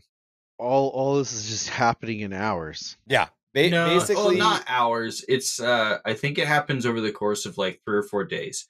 Because at some point before the volcano explodes and and all that. But we haven't gotten there yet, but yeah. Oh, I thought my bad. no, no, the, the thermonuclear strike happened, Right, which right. broke the mantle and basically magma mixed leaking. with Yeah. the mushroom clouds. My bad. Yeah, that- yeah, yeah, yeah. Um, Yeah, so yeah, I guess now we're still in the matter of hours. Yes. Yeah. All of the shit we just talked about happened within like the first like Within solar day. day. Yeah, that's crazy. And the whole idea of 19 Titans being lost within a solar hour in an hour. is insane. Also, I mean, they- um, These one things thing, are huge. One thing I forgot to mention earlier, um, you you briefly brought up the Kaban machine, only for that one little bit about how it was used to blow up power plant to kind of like spark some drama. Um, that is an actual sentient war machine. Yes, they're really, It really is- old. It is a a really old like dark age of technology, like Man of Iron, but the size of a knight. Yeah, they're um and they look crazy too. Oh yeah, they're they're gnarly. But yeah, they they got void shields and ECM and yeah, yeah, something like that. Yeah, so Kaban machines are artificially intelligent robots that or, or I'm sorry. The Kaban machine was an artificially intelligent robot that was secretly developed and constructed by the dark mechanic and heretic Lukas Chrom in the early 31st millennium, just before the outbreak of the Horus Heresy. This machine possessed forbidden artificial general intelligence, colloquially referred to as abominable intelligence or AI, which was considered tech heresy by the tech priests of Mars and was explicitly forbidden to the people of the Imperium of Man by the Emperor. This abominable machine served the forces of the Dark Mechanicum during the dark days of the Schism of Mars. Standing 10 meters tall, the Kaban machine was roughly spherical in shape with two mechadendrite like weapon arms. The robot was equipped with fearsome array of weapons, the form and function of some which were recognizable while others remained a mystery. The robot was a heavy tracked unit that was outfitted with personal void shields to protect it from harm. And it basically it's just a massive I mean 10 meters tall is that that's like the size of a knight essentially, Yeah. right? Or no, are they that, that might be the size of a warhound. It's big as fuck and it shoots lasers and it's got shields and when you try to lock onto it with radar and stuff, you know, you can't see it. And it had like a Gatling rocket launcher. it had all kinds of bullshit weapons. It was fucking Yeah. it was dumb. It fucked up like three two it was two or three nights. I don't remember if it was two or three, but it fucked up two or three nights like in a row. So uh, a Warhound Titan, which is the one of the smaller classes of Scout Titans, is seventeen point eight. Is seventeen point zero eight. Uh, yeah, it's about the roughly size of a Questoris knight. roughly fifty six feet tall. So yeah, the the Kaban machine you said is about the size of a Questoris, Yeah, Questoris knights are about 10 meters Yeah. tall. but more than I, I mean, it low to the ground. It's tracked, so it's lower to the ground. That doesn't necessarily mean it's smaller. Yeah, no, it's, this it's thing- height wise, it's the same height, but it's, It's a tall it bane goes blade. all the way to the ground. Yes. Yeah, It's a very tall Bane blade. It's very tall, with just a lot bane of blade. guns. just just take take some uh lascannons to it. You'll be good. No, didn't work. Got It's void about shields. three. It's about three quarters the height of Gotta the bring Statue Marines of to it. It's it's got void shields. It fuck Marines. Oh, this thing dunks on Marines. Yeah, Oh, unless they're easily. unless they're painted yellow. No, I'm pretty sure it dunks on the Yellow Marines because the Yellow Marines are the ones that showed up. I don't know if it ended up fighting them, but it dunked on everything else it came across, so it absolutely would dunk on the Yellow Marines. So we can we can cover the Kaban machine specifically later because it has to do with uh it has a little bit to do with a special like character and getting into her story is kind of crazy, but it basically died like tracking a singular person and got defeated. which is in this book. This that's the other story. Like it's, Yeah. it's two stories simultaneously. It's her story going from being a nobody to like being somebody super important, and you know, like he said, it, it towards the end that machine ends up on a mission to just fucking kill her, and it's And it fails. Well, yeah, due to those three nights that I was talking about being Yeah. knights and doing night shit.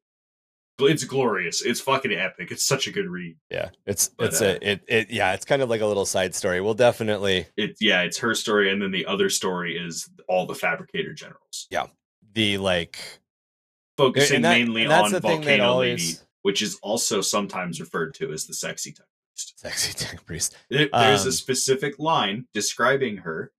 uh, Um, And yeah, no, she's she's described as, as yeah, being beautiful because she actually that's the one thing she missed about her her human body was that it actually had a sense of aesthetics and beauty. So she made her machine body all curvy and have boobs and shit.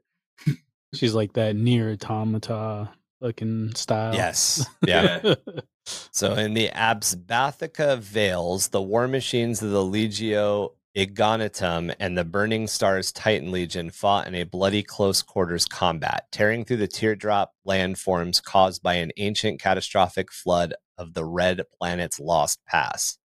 Neither force took advantage or could claim a clear victory, and both withdrew to lick their wounds. And this was pretty common.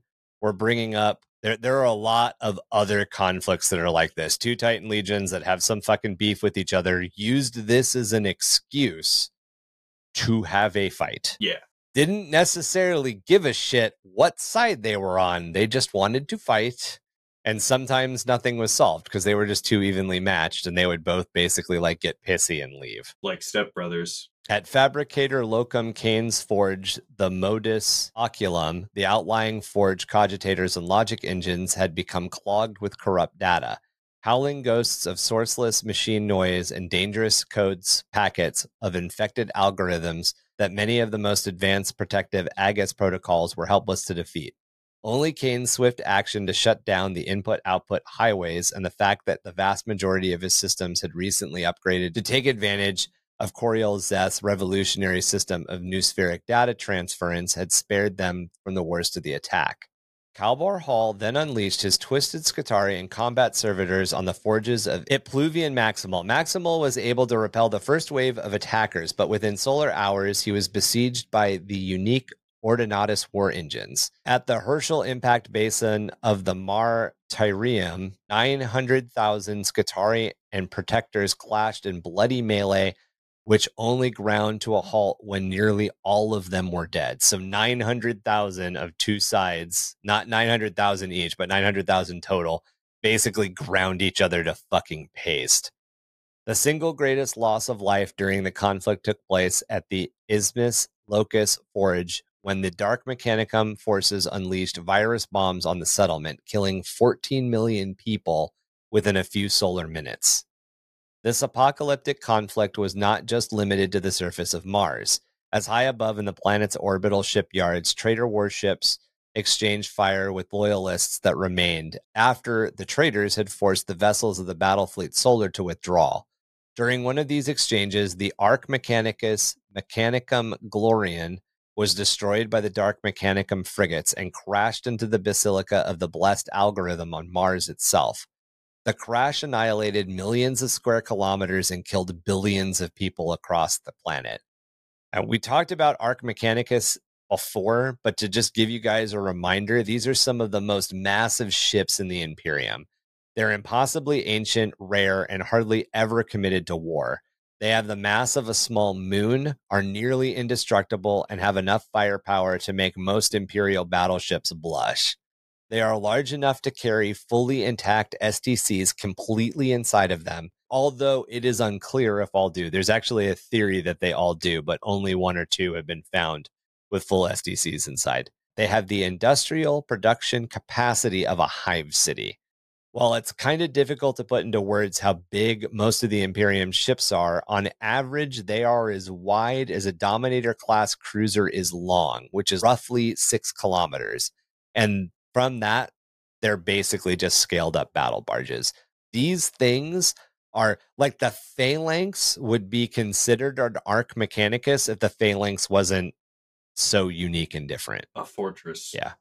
The Ark Mechanicuses are fucking massive.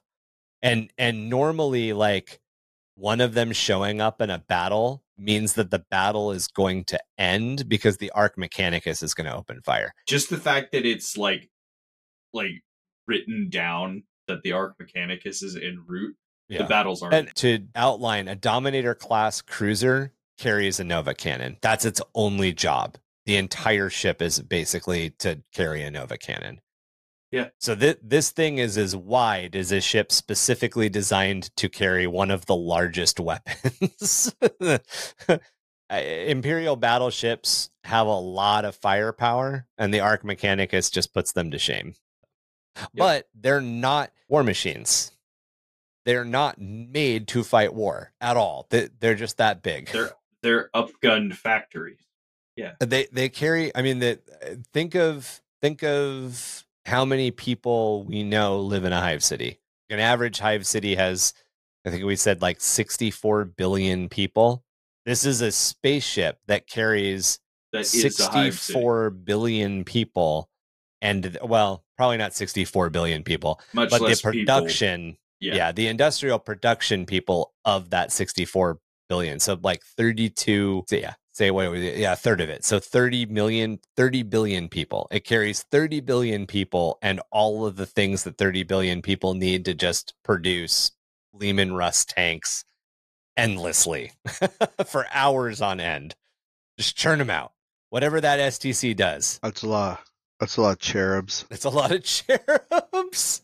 They're dogs. We'll get into it. Cherubs are weird. That's all I'm saying. Cherubs are weird.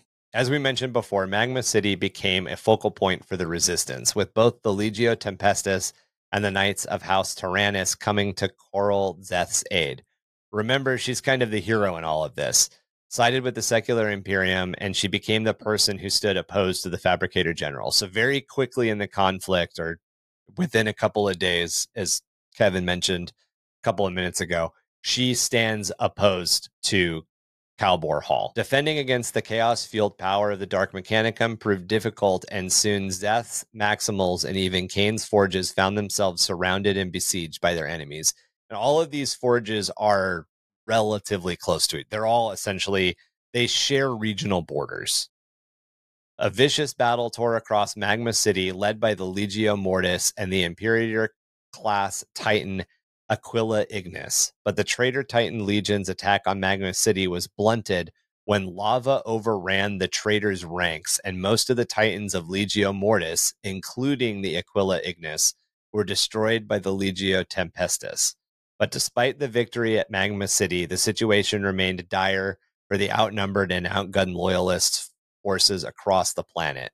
This was it. The sparks had grown into a fire, and open warfare erupted all across Mars as both civilian and military fought one another in deadly and escalating civil actions in which the destruction unleashed on Mars mirrored that unfolding in the wider galaxy between the loyalists and traitor forces. It's like replaying the entire conflict out, but inside of an ant farm. And that's how it was described. They very much described the viciousness and the battles on Mars as being a reflection of what was happening in the galaxy. That's how nasty it was. Yeah. And as Kevin hinted at earlier, this is when Zeth turns her magma flow into a weapon. She essentially flooded out the trade. She destroyed everything that wasn't a Titan and allowed and, and a bunch of titans. and a bunch yeah, and a bunch of Titans, and then allowed basically Legio Tempestus to come in and clean up. So she released her red fury on everyone. She so so for some perspective, we mountain keep talking about like Volcano Lady and stuff You're like welcome, Marky. Her I'll be here till Thursday. Try the veal. her forge world not her forge world, but her forge, her mega factory that she had on Mars was built in a dormant volcano. yeah, Which she it's, then, it's called Magma City. It's called Magma But, yeah. City, but it was built in a dormant volcano. But she reactivated the volcano. Like that was her like crazy scientific achievement. Is she invented a way to reactivate the volcano and she used the magma to like fuel geothermal everything. power to power the entire factory, so that she didn't rely on external fuel. It was pure, and it was right there, and it was just a absurd amount of power. She played Dwarf Fortress and won. Yeah, exactly. No, she she played like literally. Factorio or Satisfactory, and she won. She built an entirely self-sufficient factory that could mo- extract materials from the volcano. It could generate power from the volcano. Like it didn't rely on fucking anything else. And then she was able to weaponize it at a certain point. But and it's it's really epic because it's it's straight up like floating over this volcano magma pool. the way that it was described to me would be like that you don't see any of it in the third Star Wars movie, but the way that um Mustafar. Mustafar Yeah. is described, they always Magma City always makes me think of Mustafar. Exactly. That's what they like. Remember the the big building that they land all the ships on that's like floating before Obi Wan and Anakin get dunked off into the into their duel Yeah. on the little floaty thing. That building, the way it overhangs the pool of lava, it's like that. Or even that little floaty platform that they're on. Like I just on. imagine It's those just like- zipping everywhere. Oh, absolutely. And they actually ride on some of those, but uh some of them have legs, other ones float, and they're And, like, like- yeah, And like the way that her technology was built and the way that everything was powered, like buckets could dip into the magma and remove the minerals that she needed. Uh, you know, obviously there's magma there, so it's really easy to melt metals because you have you fucking heat. liquid. Yeah. Yeah, the, And then the metals yeah. are already liquid in that case as well. So yeah, it was. And then it and then you've got the geothermal energy. Like it just yeah, it's weapon she and then she knew how to weaponize it. She essentially knew how to like turn the flows on and off. yeah, she um, could. She well, I think she had to permanently da- to get this much. She had to like blow some shit up, and she overloaded. Well, yeah, I mean do it, she she ruined a chunk of her city. She flooded her city yeah, with magma. And, and the areas but that weren't supposed to be covered in but- magma. fucked chaos. I, if I remember right, like chaos, like the one chaos general that saw the shit going down was like, "This is like an irrepar- irreparable amount of damage." oh no, Like, like, we the, have taken yeah, catastrophic losses at this. point. losing losing Legio Mortis was it or, or losing yeah. losing the parts of Legio Mortis that were on the planet because not all of it was there. right? Um, was basically like A death blow, and they knew it. and Aquila Ignis was a was a Imperator class. I Yep. mean, one of the largest Titans that it, like not the type of titan, not a Titan that gets lost often. Even now, not a Titan that gets lost often. it's not a Titan that gets fielded often. Right. Yeah, exactly. Now we're on to Chuck's chunk of the story. Mars's forlorn hope. For the loyalist forces of the Mechanicum, salvation arrived in the form of the Great Imperial Expeditionary Fleet. Malkador the Sigillite had charged Rogal Dorn, the Primarch of the Imperial Fists Legion, and the Castellan of Terra with the mission of vital importance secure the forges of Mars for the Imperial war effort. Across, and that that was the big portion of what this late conflict became is that the Imperium realized that Horus was trying to secure all of the forges for the heretics, and the Imperium knew Imperium. that that couldn't happen. Like whoever gained favor of Mars got a huge advantage in the war because Mars is producing the majority of the weapons. Ammo, spare parts, Yep. you name it. war material, equipment, everything. Across the northern hemisphere of the Red Planet lay an arc of loyalist control, including the important munitions manufactoria of Mundus Gamma and Mundus Oculum. Within these two vast industrial complexes, the Mechanicum fabricated weaponry and power armor of the Space Marine legions. And these two forges alone produced the bulk of the armor and weapons that went to the Legiones Astartes. Dorn's plan called for a strike force made up of four companies of Imperial Fists, led by Legion Champion and First Captain Sigismund, to land at and capture these forges. The, he would later be supported by a large force of Imperial Army and Imperial Fists could push outwards to secure other forges along the surface of Mars. Sigismund's companies landed at Mundus Oculum as the rest of the Imperial Expeditionary Force began fighting all across the surface of Mars. So essentially, right off the bat, the plan doesn't go the way it's supposed to. Instead of Sigismund landing and doing this like alpha strike and then going, okay, cool, bring everybody else down, everybody kind of accidentally lands all over the northern chunk of the planet at the same time. And like the northern hemisphere, not the North Pole, like the northern hemisphere. And at that point, they just have to start fighting. Like there's no choice. After a rapid deployment under fire in the shadow of the caldera of the great volcano Pavonis Mons, 13 companies of the Imperial Army's Saturnine hoplites advanced on the traitor lines surrounding the forge of Ipluvien Maximal. Further south, two companies of Imperial Fists and four regiments of the Genovian Grenadiers, nearly 15,000 Imperial Army soldiers in total, under the command of the Imperial Fist captain Camba Diaz made planetfall in the Mundus Gamma Forge complex. However, none of the Imperial Fist's planned missions on Mars went as expected.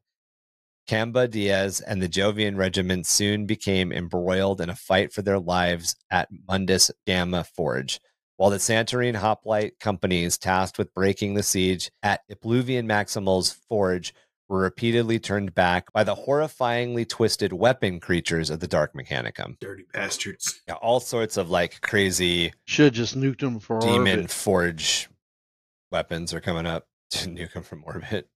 No, Well, they, they needed couldn't the ammo because they and needed the armor. they needed the factories. it wasn't even just the factories. They needed the actual goods that were sitting on the landing pad. Yep. And the people keep making it. No, the people could be replaced. The factory, not so much. All those cherubs running around. That's the Imperial Guard player. The people don't matter. like It's the same attitude in Mech Warrior. Save the metal. The meat is meat's cheap. Save the Yep. metal. Yep. Even though the fighting was desperate, Camba Diaz eventually secured the power armor forges and the ammunition silos, but his company was outnumbered 100 to 1. The traitor Magos Lukas Chrom's troops pushed Camba Diaz Imperial fists back to the landing fields, claiming a grievous toll against them with each step. Sigismund saw that the Imperial Expeditionary Force would not be able to hold the forges as planned. However, they did manage to secure essential supplies for transit to Terra. Sigismund's companies had descended upon Mundus Oculum without a clear picture of the forge's loyalty, so it came as a relief to discover that fabricator Locum Zagreus Kane still held true to the Imperium. Sigismund secured vast quantities of ammunition for transport back to Terra, including nearly 12,000 suits of Mark 6, no, Mark Mark IV. 4 Yeah, Nearly it's 12,000 suits of Mark IV Maximus power armor and twice as many Astartes weapons. But the Loyalists were running on borrowed time, and despite the locum servitors working at full capacity, it wouldn't be fast enough. Word came from Sigismund's void ship masters informing him of a sizable enemy force closing in on Mundus Oculum, a force composed of infantry, armored vehicles, Skitarii, and at least two traitor Titan legions counting at some 60 god engines in total, moved slowly towards them. That's got to be like, fuck, dude, 60 Titans? Like, Yeah, like but, two t- yeah, but they've already demonstrated they can kill that in a matter of hours. That's that's rough. Sixty of them coming at you. you can kill a bunch of Titans if you have Titans. If you're just I know. two, if you're just two companies of Imperial Fists, you're like, fuck me, dude. What am I gonna do? We, we got this. We got We this. got It's this. fine. I ain't heard no bell yet. Everybody's got a shield. We're good. Sigismund's desire to wreak bloody vengeance on the heads of those who had rebelled against the Emperor warred with the necessity of the mission his Primarch had given him. Securing the vital armor and weapons of Kane's forge that would be needed to defend the Imperial Palace in the battle to come. It was only reluctantly that he stayed true to his mission. The forces that moved to besiege the Imperial strike force were simply too many, and his orders did not allow for a pursuit of futile gesture of defiance. He knew that if he was like, fuck you, I ain't heard no bell yet, they would all die. And he knew that that wasn't going to serve any purpose at all. Fabricator Locum Kane warned the Imperial Fist's first captain that if both the Mundus Oculum and Mundus Gamma forges fell, the Imperium would have no way to replenish the combat losses the Loyalists were sustaining in any meaningful way. Basically, if these two forges fall, you're not going to be able to resupply anything that's happening in the growing war. A few solar hours into the fighting at both Mundus Oculum and Mundus Gamma, both forges lay burning. Great swaths of their industrial machinery and manufacturing capabilities have been destroyed, a loss of such irreplaceable technology and knowledge that would echo throughout the Imperium for many millennia to come.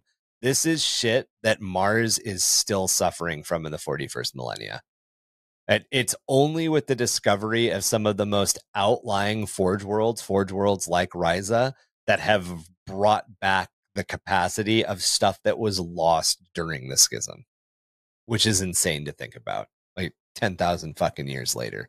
It's like it, what gets me about the whole STC thing. Don't don't the Mechanicum have blueprints lay, laying around? Yeah, they're in the STCs. so so STCs aren't Uh, a lot of times we have this weird conception that an STC is like a 3D printer. It's a massive 3D printer.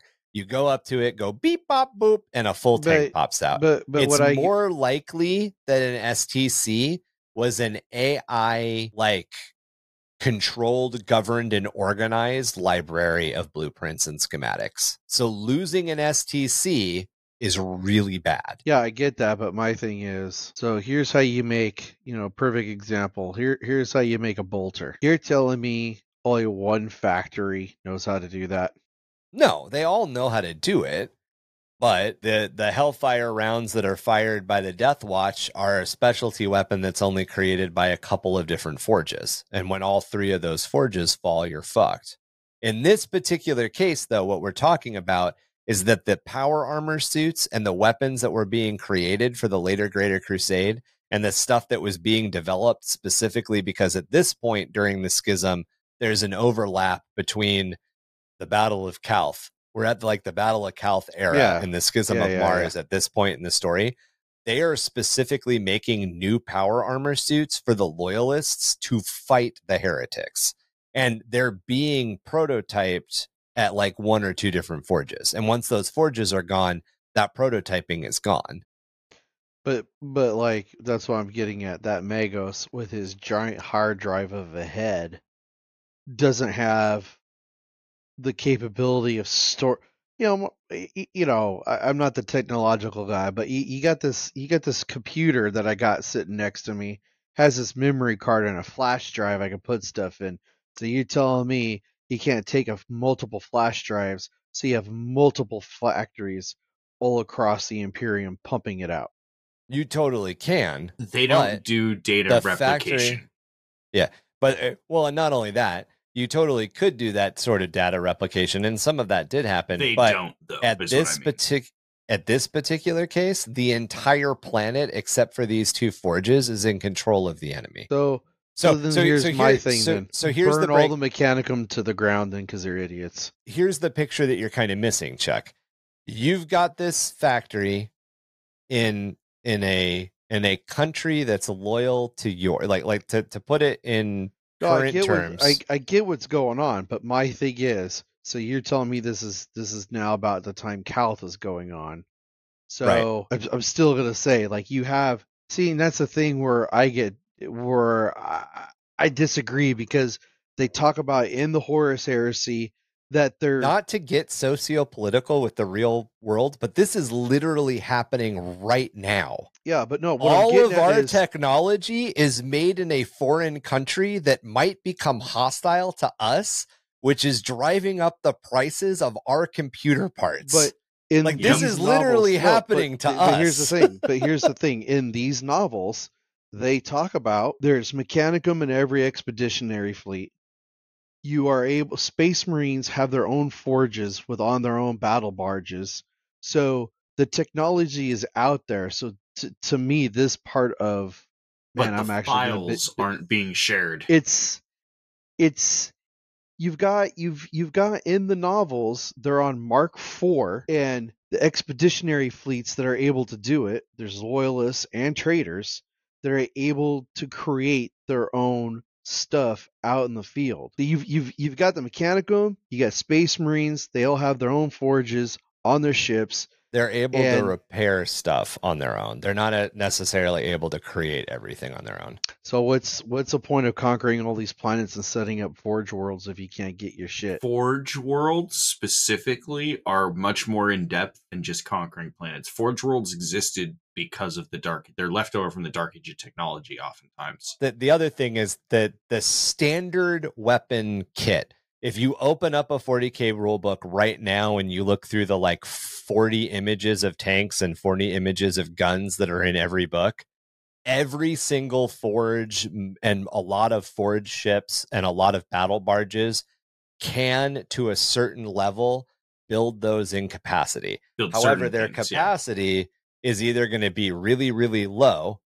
You know, like we can make, eh, you know, you're talking about minimum order quantities and stuff like that. We can make, I can 3D uh, uh, uh, print, a, a, a, I can 3D print a D&D miniature. I can print it, I can 3D print a D&D miniature in 45 minutes. Okay. A toy factory that does injection molding can make 70,000 D&D miniatures in 2 minutes and they can run 24/7. As The to where scale of production is so yeah, so like mind-bogglingly different when you get to the like Forge World scale Yeah. of production. and yeah, that the and that's fleet the can difference. make the fleet can make ammo, but can the fleet also mine all the materials to get the stuff to do it efficiently? Because part of the fleet would then have to be mining, part of the fleet would have to be manufacturing, you know, and then they're very limited because it's if if it's a you know accompanying space marines, the space marines are only making what they've been taught how to make. and they're only replacing the equipment they need to replace and if they don't have the natural resources available to them they're going to have to go back to a forge world that's doing the mining for the natural resources Or a mining the other world part or of it- something. Yeah. Yeah, the other part of it is all this technology shit is wrapped up in the weird religion of the Mechanicus, and that weird religion says that only certain things can be made in certain places, and it also dictates who can experiment with new forms of technology, and that production is limited to a very few forges. And in this particular case, the emperor had ordered certain things to be made on Mars for the coming civil war and they were only being produced in a handful of forges. And that technology, that information was behind enemy lines at this point, and not enough time had passed for it to get to the nearest forge world. And remember, like the nearest next forge world to Mars is by sublight engines, like five or six hundred years away. By the warp, it's a couple of, you know, couple of weeks maybe but by the way that like if you don't have access to the warp by the way that just a sublight engine works the next planet isn't it's not like saying get on an airplane or or even you know cross the border into the next state and hire another factory you're talking about like Sail around the world. Well, that's that's my question then. Like, isn't there because I know this book ends up you're gonna get to it in a minute that they leave the planet. There's there's forges on Terra. There's There are- forges well- on the on the moon. There There's- are factories. yeah there's kind of forges on terra and there are gene factories on the moon They're not not the level of production that these forges are. Like like imagine your village blacksmith and then a line factory. Like that's the that's the production. and luna is specialized in biomedical so luna is not specialized in making weapons Okay, but but but that's my whole thing. Okay, I get it. You you can make a thousand a day, right? Pa- power, full full full full power armor. Say a thousand a day. Yeah. Why why isn't when all this going on, the other things expanding on the other places where it is loyalists? See, Well, they you, you see what. I'm getting at? they are Obviously expanding. not fast enough. They are well, expanding on the other Forge worlds. They are expanding on the other Forge worlds that are, but those Forge worlds aren't as accessible on a timeline that Dorn's worried about. Because so here's the thing: Because like when they guy- you, when you he read when you read the book, well, hold on, when you read the book about with the Dark Angels, in a matter of weeks, they're leveling the countryside with with with bulldozers that are size of skyscrapers, and they're instantly pumping out factories right behind them. on one planet, and that that was also the emperor intentionally going to get Lion El'Jonson. So that fleet was equipped for terraforming and bringing planets into the imperial fold. That and that's to imperial standard tech level. That wasn't that wasn't let me make a factory that is capable of building massive like top tier tech. It's it's different. Also, the other thing is uh, the Forge Worlds take pride in being the only one able to produce something. and even if that's not the case, and and this is the big point that I'm trying to get. There was a guy who did something recently where where he went, he was on the beach and he picked up a grain of sand, and he said, if this grain of sand is the Earth, and then he walked like 50 yards to the parking lot and he picked up a golf ball. He said, This is the distance between the Earth and the sun. And then he said, Let me explain the distance between the sun and our next nearest star. And he basically said, I would have to travel to the surface of the moon to get to the next nearest star to our star. So And there isn't, I can tell you right now, there isn't a forage world around Alpha Centauri in the Warhammer 40K universe. The next nearest Forge world is a couple of light years, is, is a couple of stars systems away out. Far So- enough away that so it's not tactically viable. Yeah. So again, unless you're using the warp, which at this point around Terra is starting to break down and not being reliable, the the time that it takes for you to travel from Terra to the next Forge world to get supplies is not a couple of hours or a couple of days. It's a couple of years. So it So- doesn't matter if if Horus is if Horus is 6 months out and this is what Dorn's worried about, it doesn't matter if the next Forge Worlds can make everything you need because the next Forge World is six years away round trip. Horus is six months away. You can't rely on the next Forge World out producing the material for you. And you're right.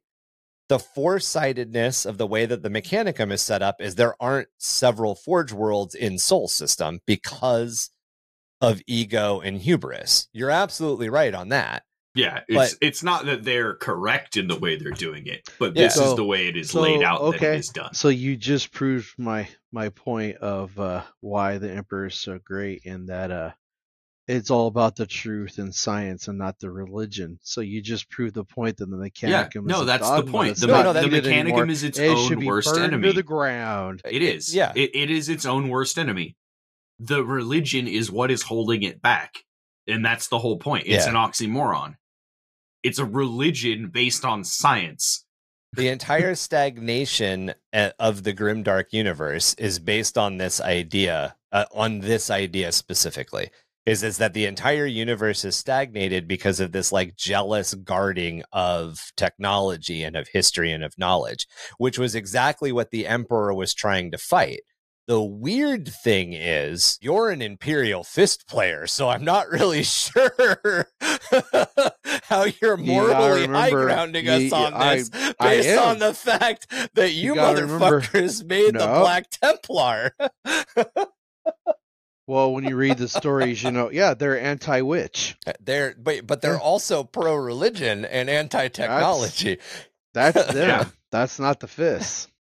I know, I know. I'm just giving you shit, It's dude. just funny. Yeah, I know But you're yeah, trying uh, to. uh, this this this entire breakdown, thi- and this is and why part of it the is- schism of Mars is so important to the history of the 40k universe.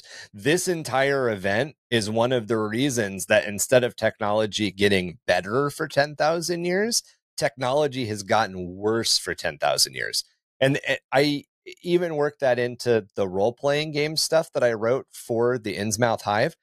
One Yeah. of the reasons that the appeasing the the uh, tech spirits was a rule that Marky and I developed is because in a lot of cases, and this is lore, this isn't us lore, this is lore lore. Guardsmen are fighting with the weapons that their great, great, great, great, great, great, great grandfather carried in combat.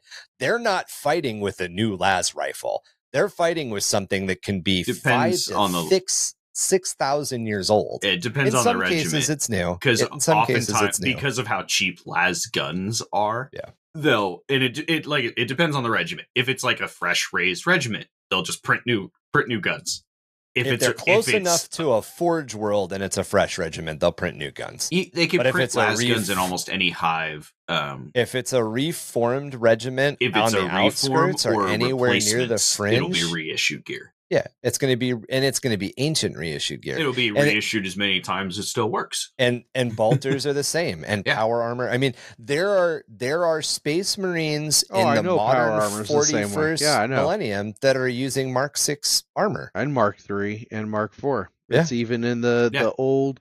It's even in the the artwork. Yeah, you can see the Mark Yeah, three helmet with all the Ultramarines lined and up. that's not because they choose to. That's because that's what they have access to. That's what's left. The weird like double-edged sword of the 40 of the 40k universe is that religion absolutely fucked everything up yet everybody is addicted to religion. And, it's the only thing keeping them safe and the fact that there is this highly technologically advanced by our standards race that's technology is basically falling apart and broken and people don't understand what a toaster is You've got discs you can step on that teleport you onto another command ship, but you don't understand how a fucking toaster works. Like, It's a come on. So in the beginning of this book, the girl overclocks her fucking work computer. oh yeah, and she gets in trouble. and they they accuse her of being a heretic and she's Yeah. like oh i just looked at it and i knew how to make it work better so i did and they're like crime against humanity like that is like Th- a this- high high crime And this is the Un- other girl. This is the, the- girl yeah. that ends up getting chased This by the Kaban machine. exactly and this girl literally is is basically being held for high treason for making her work more efficient And you're absolutely right. It's backwards as fuck and doesn't make a lot of sense. And a lot of the mechanicum is broken. and that's And a lot of what and she's she notices. She's like but that's ridiculous. And that's her she argues her case. And somebody and, and it's actually the lady tech priest. Yeah, it's Koriel Um, Zeth who's like, oh, who's that like makes no sense. i actually i like the way you think. Come with me. I have some things to show you. And if she had survived, if Koriel Zeth had survived the schism of Mars, if the schism of Mars hadn't, ha- if this conflict hadn't oh but happened, the way she goes down is so epic. Um, if if yeah, if the schism of Mars hadn't happened, if this event hadn't happened, and if the new, if the new Noosphere? area, yeah the, not the Noosphere, the new generation of tech priests had like come into their own with the basically emperor's all influence. those the handful is- of loyalists is secularism would have taken over bullshit. the mechanic. If the heresy hadn't happened, the priesthood of Mars probably wouldn't exist anymore. yeah the Every- religion would have gone everything out would have been better. Yeah. I saw Marky start to chuckle. Like literally, if the heresy hadn't happened, none of the fucked up shit would have happened. yeah but it and it, a lot of it is because All of the way goes it back fucked to the Marky mechanic dragging us nuts across that drum set. yep Dra- dragon. The Eldar didn't drag their nuts across each other's faces. None of this would have happened. that, uh, That's also true. thing. That is also true. so uh All right. the So let the way let me since i know Yeah, go marky wants to know how how the sexy tech priest finally went out the Oh. sexy oh, text. she dies. Damn it! oh yeah she, she's not volcano lady, right? This She's is the lady Volcano- that yeah, the she's AI Vol- was chasing. no no no sexy tech priest is volcano lady Oh, okay, okay, Yeah, okay. um, yeah, I was I was trying to figure out which one is sexy, So- sexy lady. so earlier in the story she has one of her um like lower Oh ho ho! tech priests Visual basically he gets um he gets hacked by one of the rival tech priests and like lobotomized but she keeps him around as a servitor and doesn't tell anybody that it's her old favorite tech priest. And uh she keeps him around and uh one of the bad guys slips an assassin into her forge during this big old magma spilling and everything and uh, or shortly after the assassin manages to kill her like stab her like lethally uh-huh. she then goes oh well i guess that's that and then like signals the the servitor literally bear hugs the assassin and jumps into the lava and then she's Oh, like shit. bleeding out and Yeah. that's when she uh like overrides all the safeties on literally everything in her factory and blows the entire volcano sky high Yeah, the entire volcano like fucking goes it off. It's a massive explosion. Just backfires every system in her fucking factory. It's That's gnarly. She, it's the ultimate fuck you. Like blows up everything. But the problem is, is she also had the most advanced knowledge on Mars, short of the Fabricator General. oh, okay. Yeah. So it was, it was a huge loss. And, and he the turned to fabricator chaos, general and so- the dark mechanicum you can't trust because they're mixing tech with chaos, not tech with secularism. Right. So, So- none of their so stuff this- is safe to use. So basically, this her doing that also set back the Imperium, but Ah. it kept chaos from getting a hold of all her knowledge. Basically, Well, I mean, it was either she it was going to be set back anyway, right? And Oh might as yeah, well because the chaos, what you can chaos was gonna get it, Yeah. Or as soon as chaos was able to take Mars, as soon as Mars was captured by chaos, and eh, basically enough damage was done to the loyalist mechanicum that the secular mechanicum by the end of the schism that the I mean enough damage enough damage was done by the Horus heresy that the idea that the Imperium could survive as a secular society was destroyed. And that goes for every facet of the Imperium, including the Mechanicum, which l- literally led to how dark and grim the 41st millennium is. Yeah. And this book really sets it up because it talks about how epic all these factories and everything are and then it's like a third of the book is them describing ha- watching it all burn to the ground Yeah, Jeez. basically. like it's It's it's like- that, it's a tragedy but it's like it's like the scene in saving private ryan where like the dude gets up and looks around and just everybody's getting murdered on the beach it's like that it's like that for It's- like a third of the book and it's just like a civilization scale of that you're just like oh another city is just burning It's also how how perfect it was gonna be, Marky. You've seen Rick and Morty. And there's that whole thing where Morty's like, "Oh, I'm trying to make this level," and Rick's like, "You want to experience level?" It does this whole thing to make everything level. That's what she was like. this is the original John Blanche of her, by the way. oh nice That's dope. yeah, yeah. it's kind of like the uh the burning of the library of alexandria Oh yeah, like Oh, where yeah. all all the knowledge is just gone just because of people invading and burning it to the ground Yeah. no regards to the fact that a lot of this stuff was really important yeah. and the fact that like some of this hadn't had time to get backed up yet, because Yeah. because there were no backup copies this was Yeah. prototype data realize This is- only a yeah. couple of Forge Worlds were founded during the Great Crusade is the other part. Like yeah there's only a handful Yeah. of them Yeah, there's a lot of Forge World, but most of them were were done in the minor Age of forge Strife. worlds and stuff yeah that too All right. So, like so many shooting stars flung in reverse from the surface of Mars, the Imperial landing ships fled for the heavens and their command ships in orbit. Astartes and Imperial army vessels jostled in the sky in their haste to depart the Red Planet. Barely a thousand loyalist warriors were able to escape the planet's surface before the Manufactoria fell into the hands of the traitors. The desperate rearguard action of the Astartes and other loyalists on Mars and the sacrifice of many thousands of lives secured tens of thousands of suits of newly fabricated Mark IV, Mark V, and Mark VI Space Marine power armor, as well as other vital war materials and equipment that would ultimately prove to be the edge the forces of the Imperium needed in the campaign against the traitor legions of the Horus Lupercal. In the aftermath of the Battle of Mars, Imperial forces from Terra set up a blockade around the Red Planet, an effort overseen by the Imperial Fist's commander Efried. This began a cycle of attempted breakouts by the traitors of Mars as the planet would remain under the control of the Dark Mechanicum. It would take the coming conflict of the Battle of Terra and the, and the Great Scouring which followed to free Mars and drive the traitor forces in mass back within the refuge of the Eye of Terror. The schism of Mars echoed across the galaxy, adding to those from the Isstvan system and the atrocity of Calth. Open rebellion erupted in its wake as Space Marine Legion fought Space Marine Legion and Titan Legio marched to war against their former brothers. The traitorous Dark Mechanicum sided with Horus in his spreading heresy, using dark and forbidden knowledge drawn from the inexhaustible well of chaos to help destroy the Royalist forces. In one of the cases, capturing Mars was so important to Horus because Horus also needed those war materials as fast as possible. And in a before the blockade was set up, Horus was able to get reinforcements specifically of several of the Titan legions, including elements of Legio Mortis, which is why those forces were involved in the drop site massacre of Isstvan 5.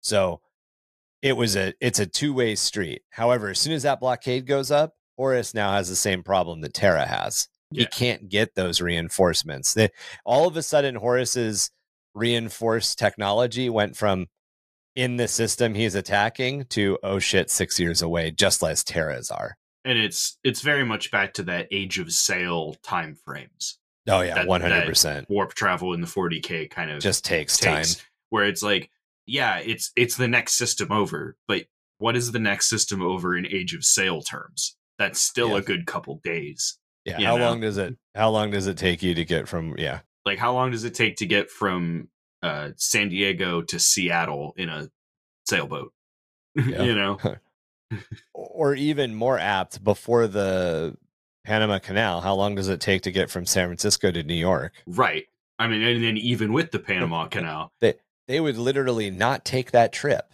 They'd be like, "No, we'll lose our ship." well it, the the choice was take it by ship or take it by wagon Yeah. and we all know the oregon trail was uh, not an easy thing And when you're like when a, when like that's your six-year trip, and half the people that leave won't make it. I think it was it was what it was uh like six or eight weeks, months. eight weeks on the Oregon Trail or something. I think it was. I think it was months. I think it was, was like it months? six months, And then it Yeah. was it was uh, a little bit longer by boat. Yeah, it, it but you had to and- sit, but the boat had a chance also to not make it. And yeah, and you might and you might eat all your family members if you take the Oregon Trail. yeah. Instead of eating all the rats, especially if your name was Dorner. Dorner. Dorner party. No, wait, Dorn. Sorry, I'm mixing. I'm mixing. Dorner party. Wow. I love how that just that happened organically. So good. So uh, good. Not even intended. Somehow not- we got that back into the into universe. Not I mean, you did talk about the other day how space marines are able to eat everything. So That's, true. So the Dark Mechanicum had cast aside and forsaken the Omnissiah, linking their coming destinies to far darker and more capricious gods. isn't that funny? Capricious and more capricious. that, ain't that funny? Oh, the amnesia. And all of a sudden, yeah, we don't worship well, him no more. something gave them something promised them bigger, bigger and better power. That'll wrap it up for most of the opening years of the Horus Heresy. Most of these events that we have covered so far happened either right on top of each other or in very, very quick succession. Or in the case of the Schism of Mars, happened during everything.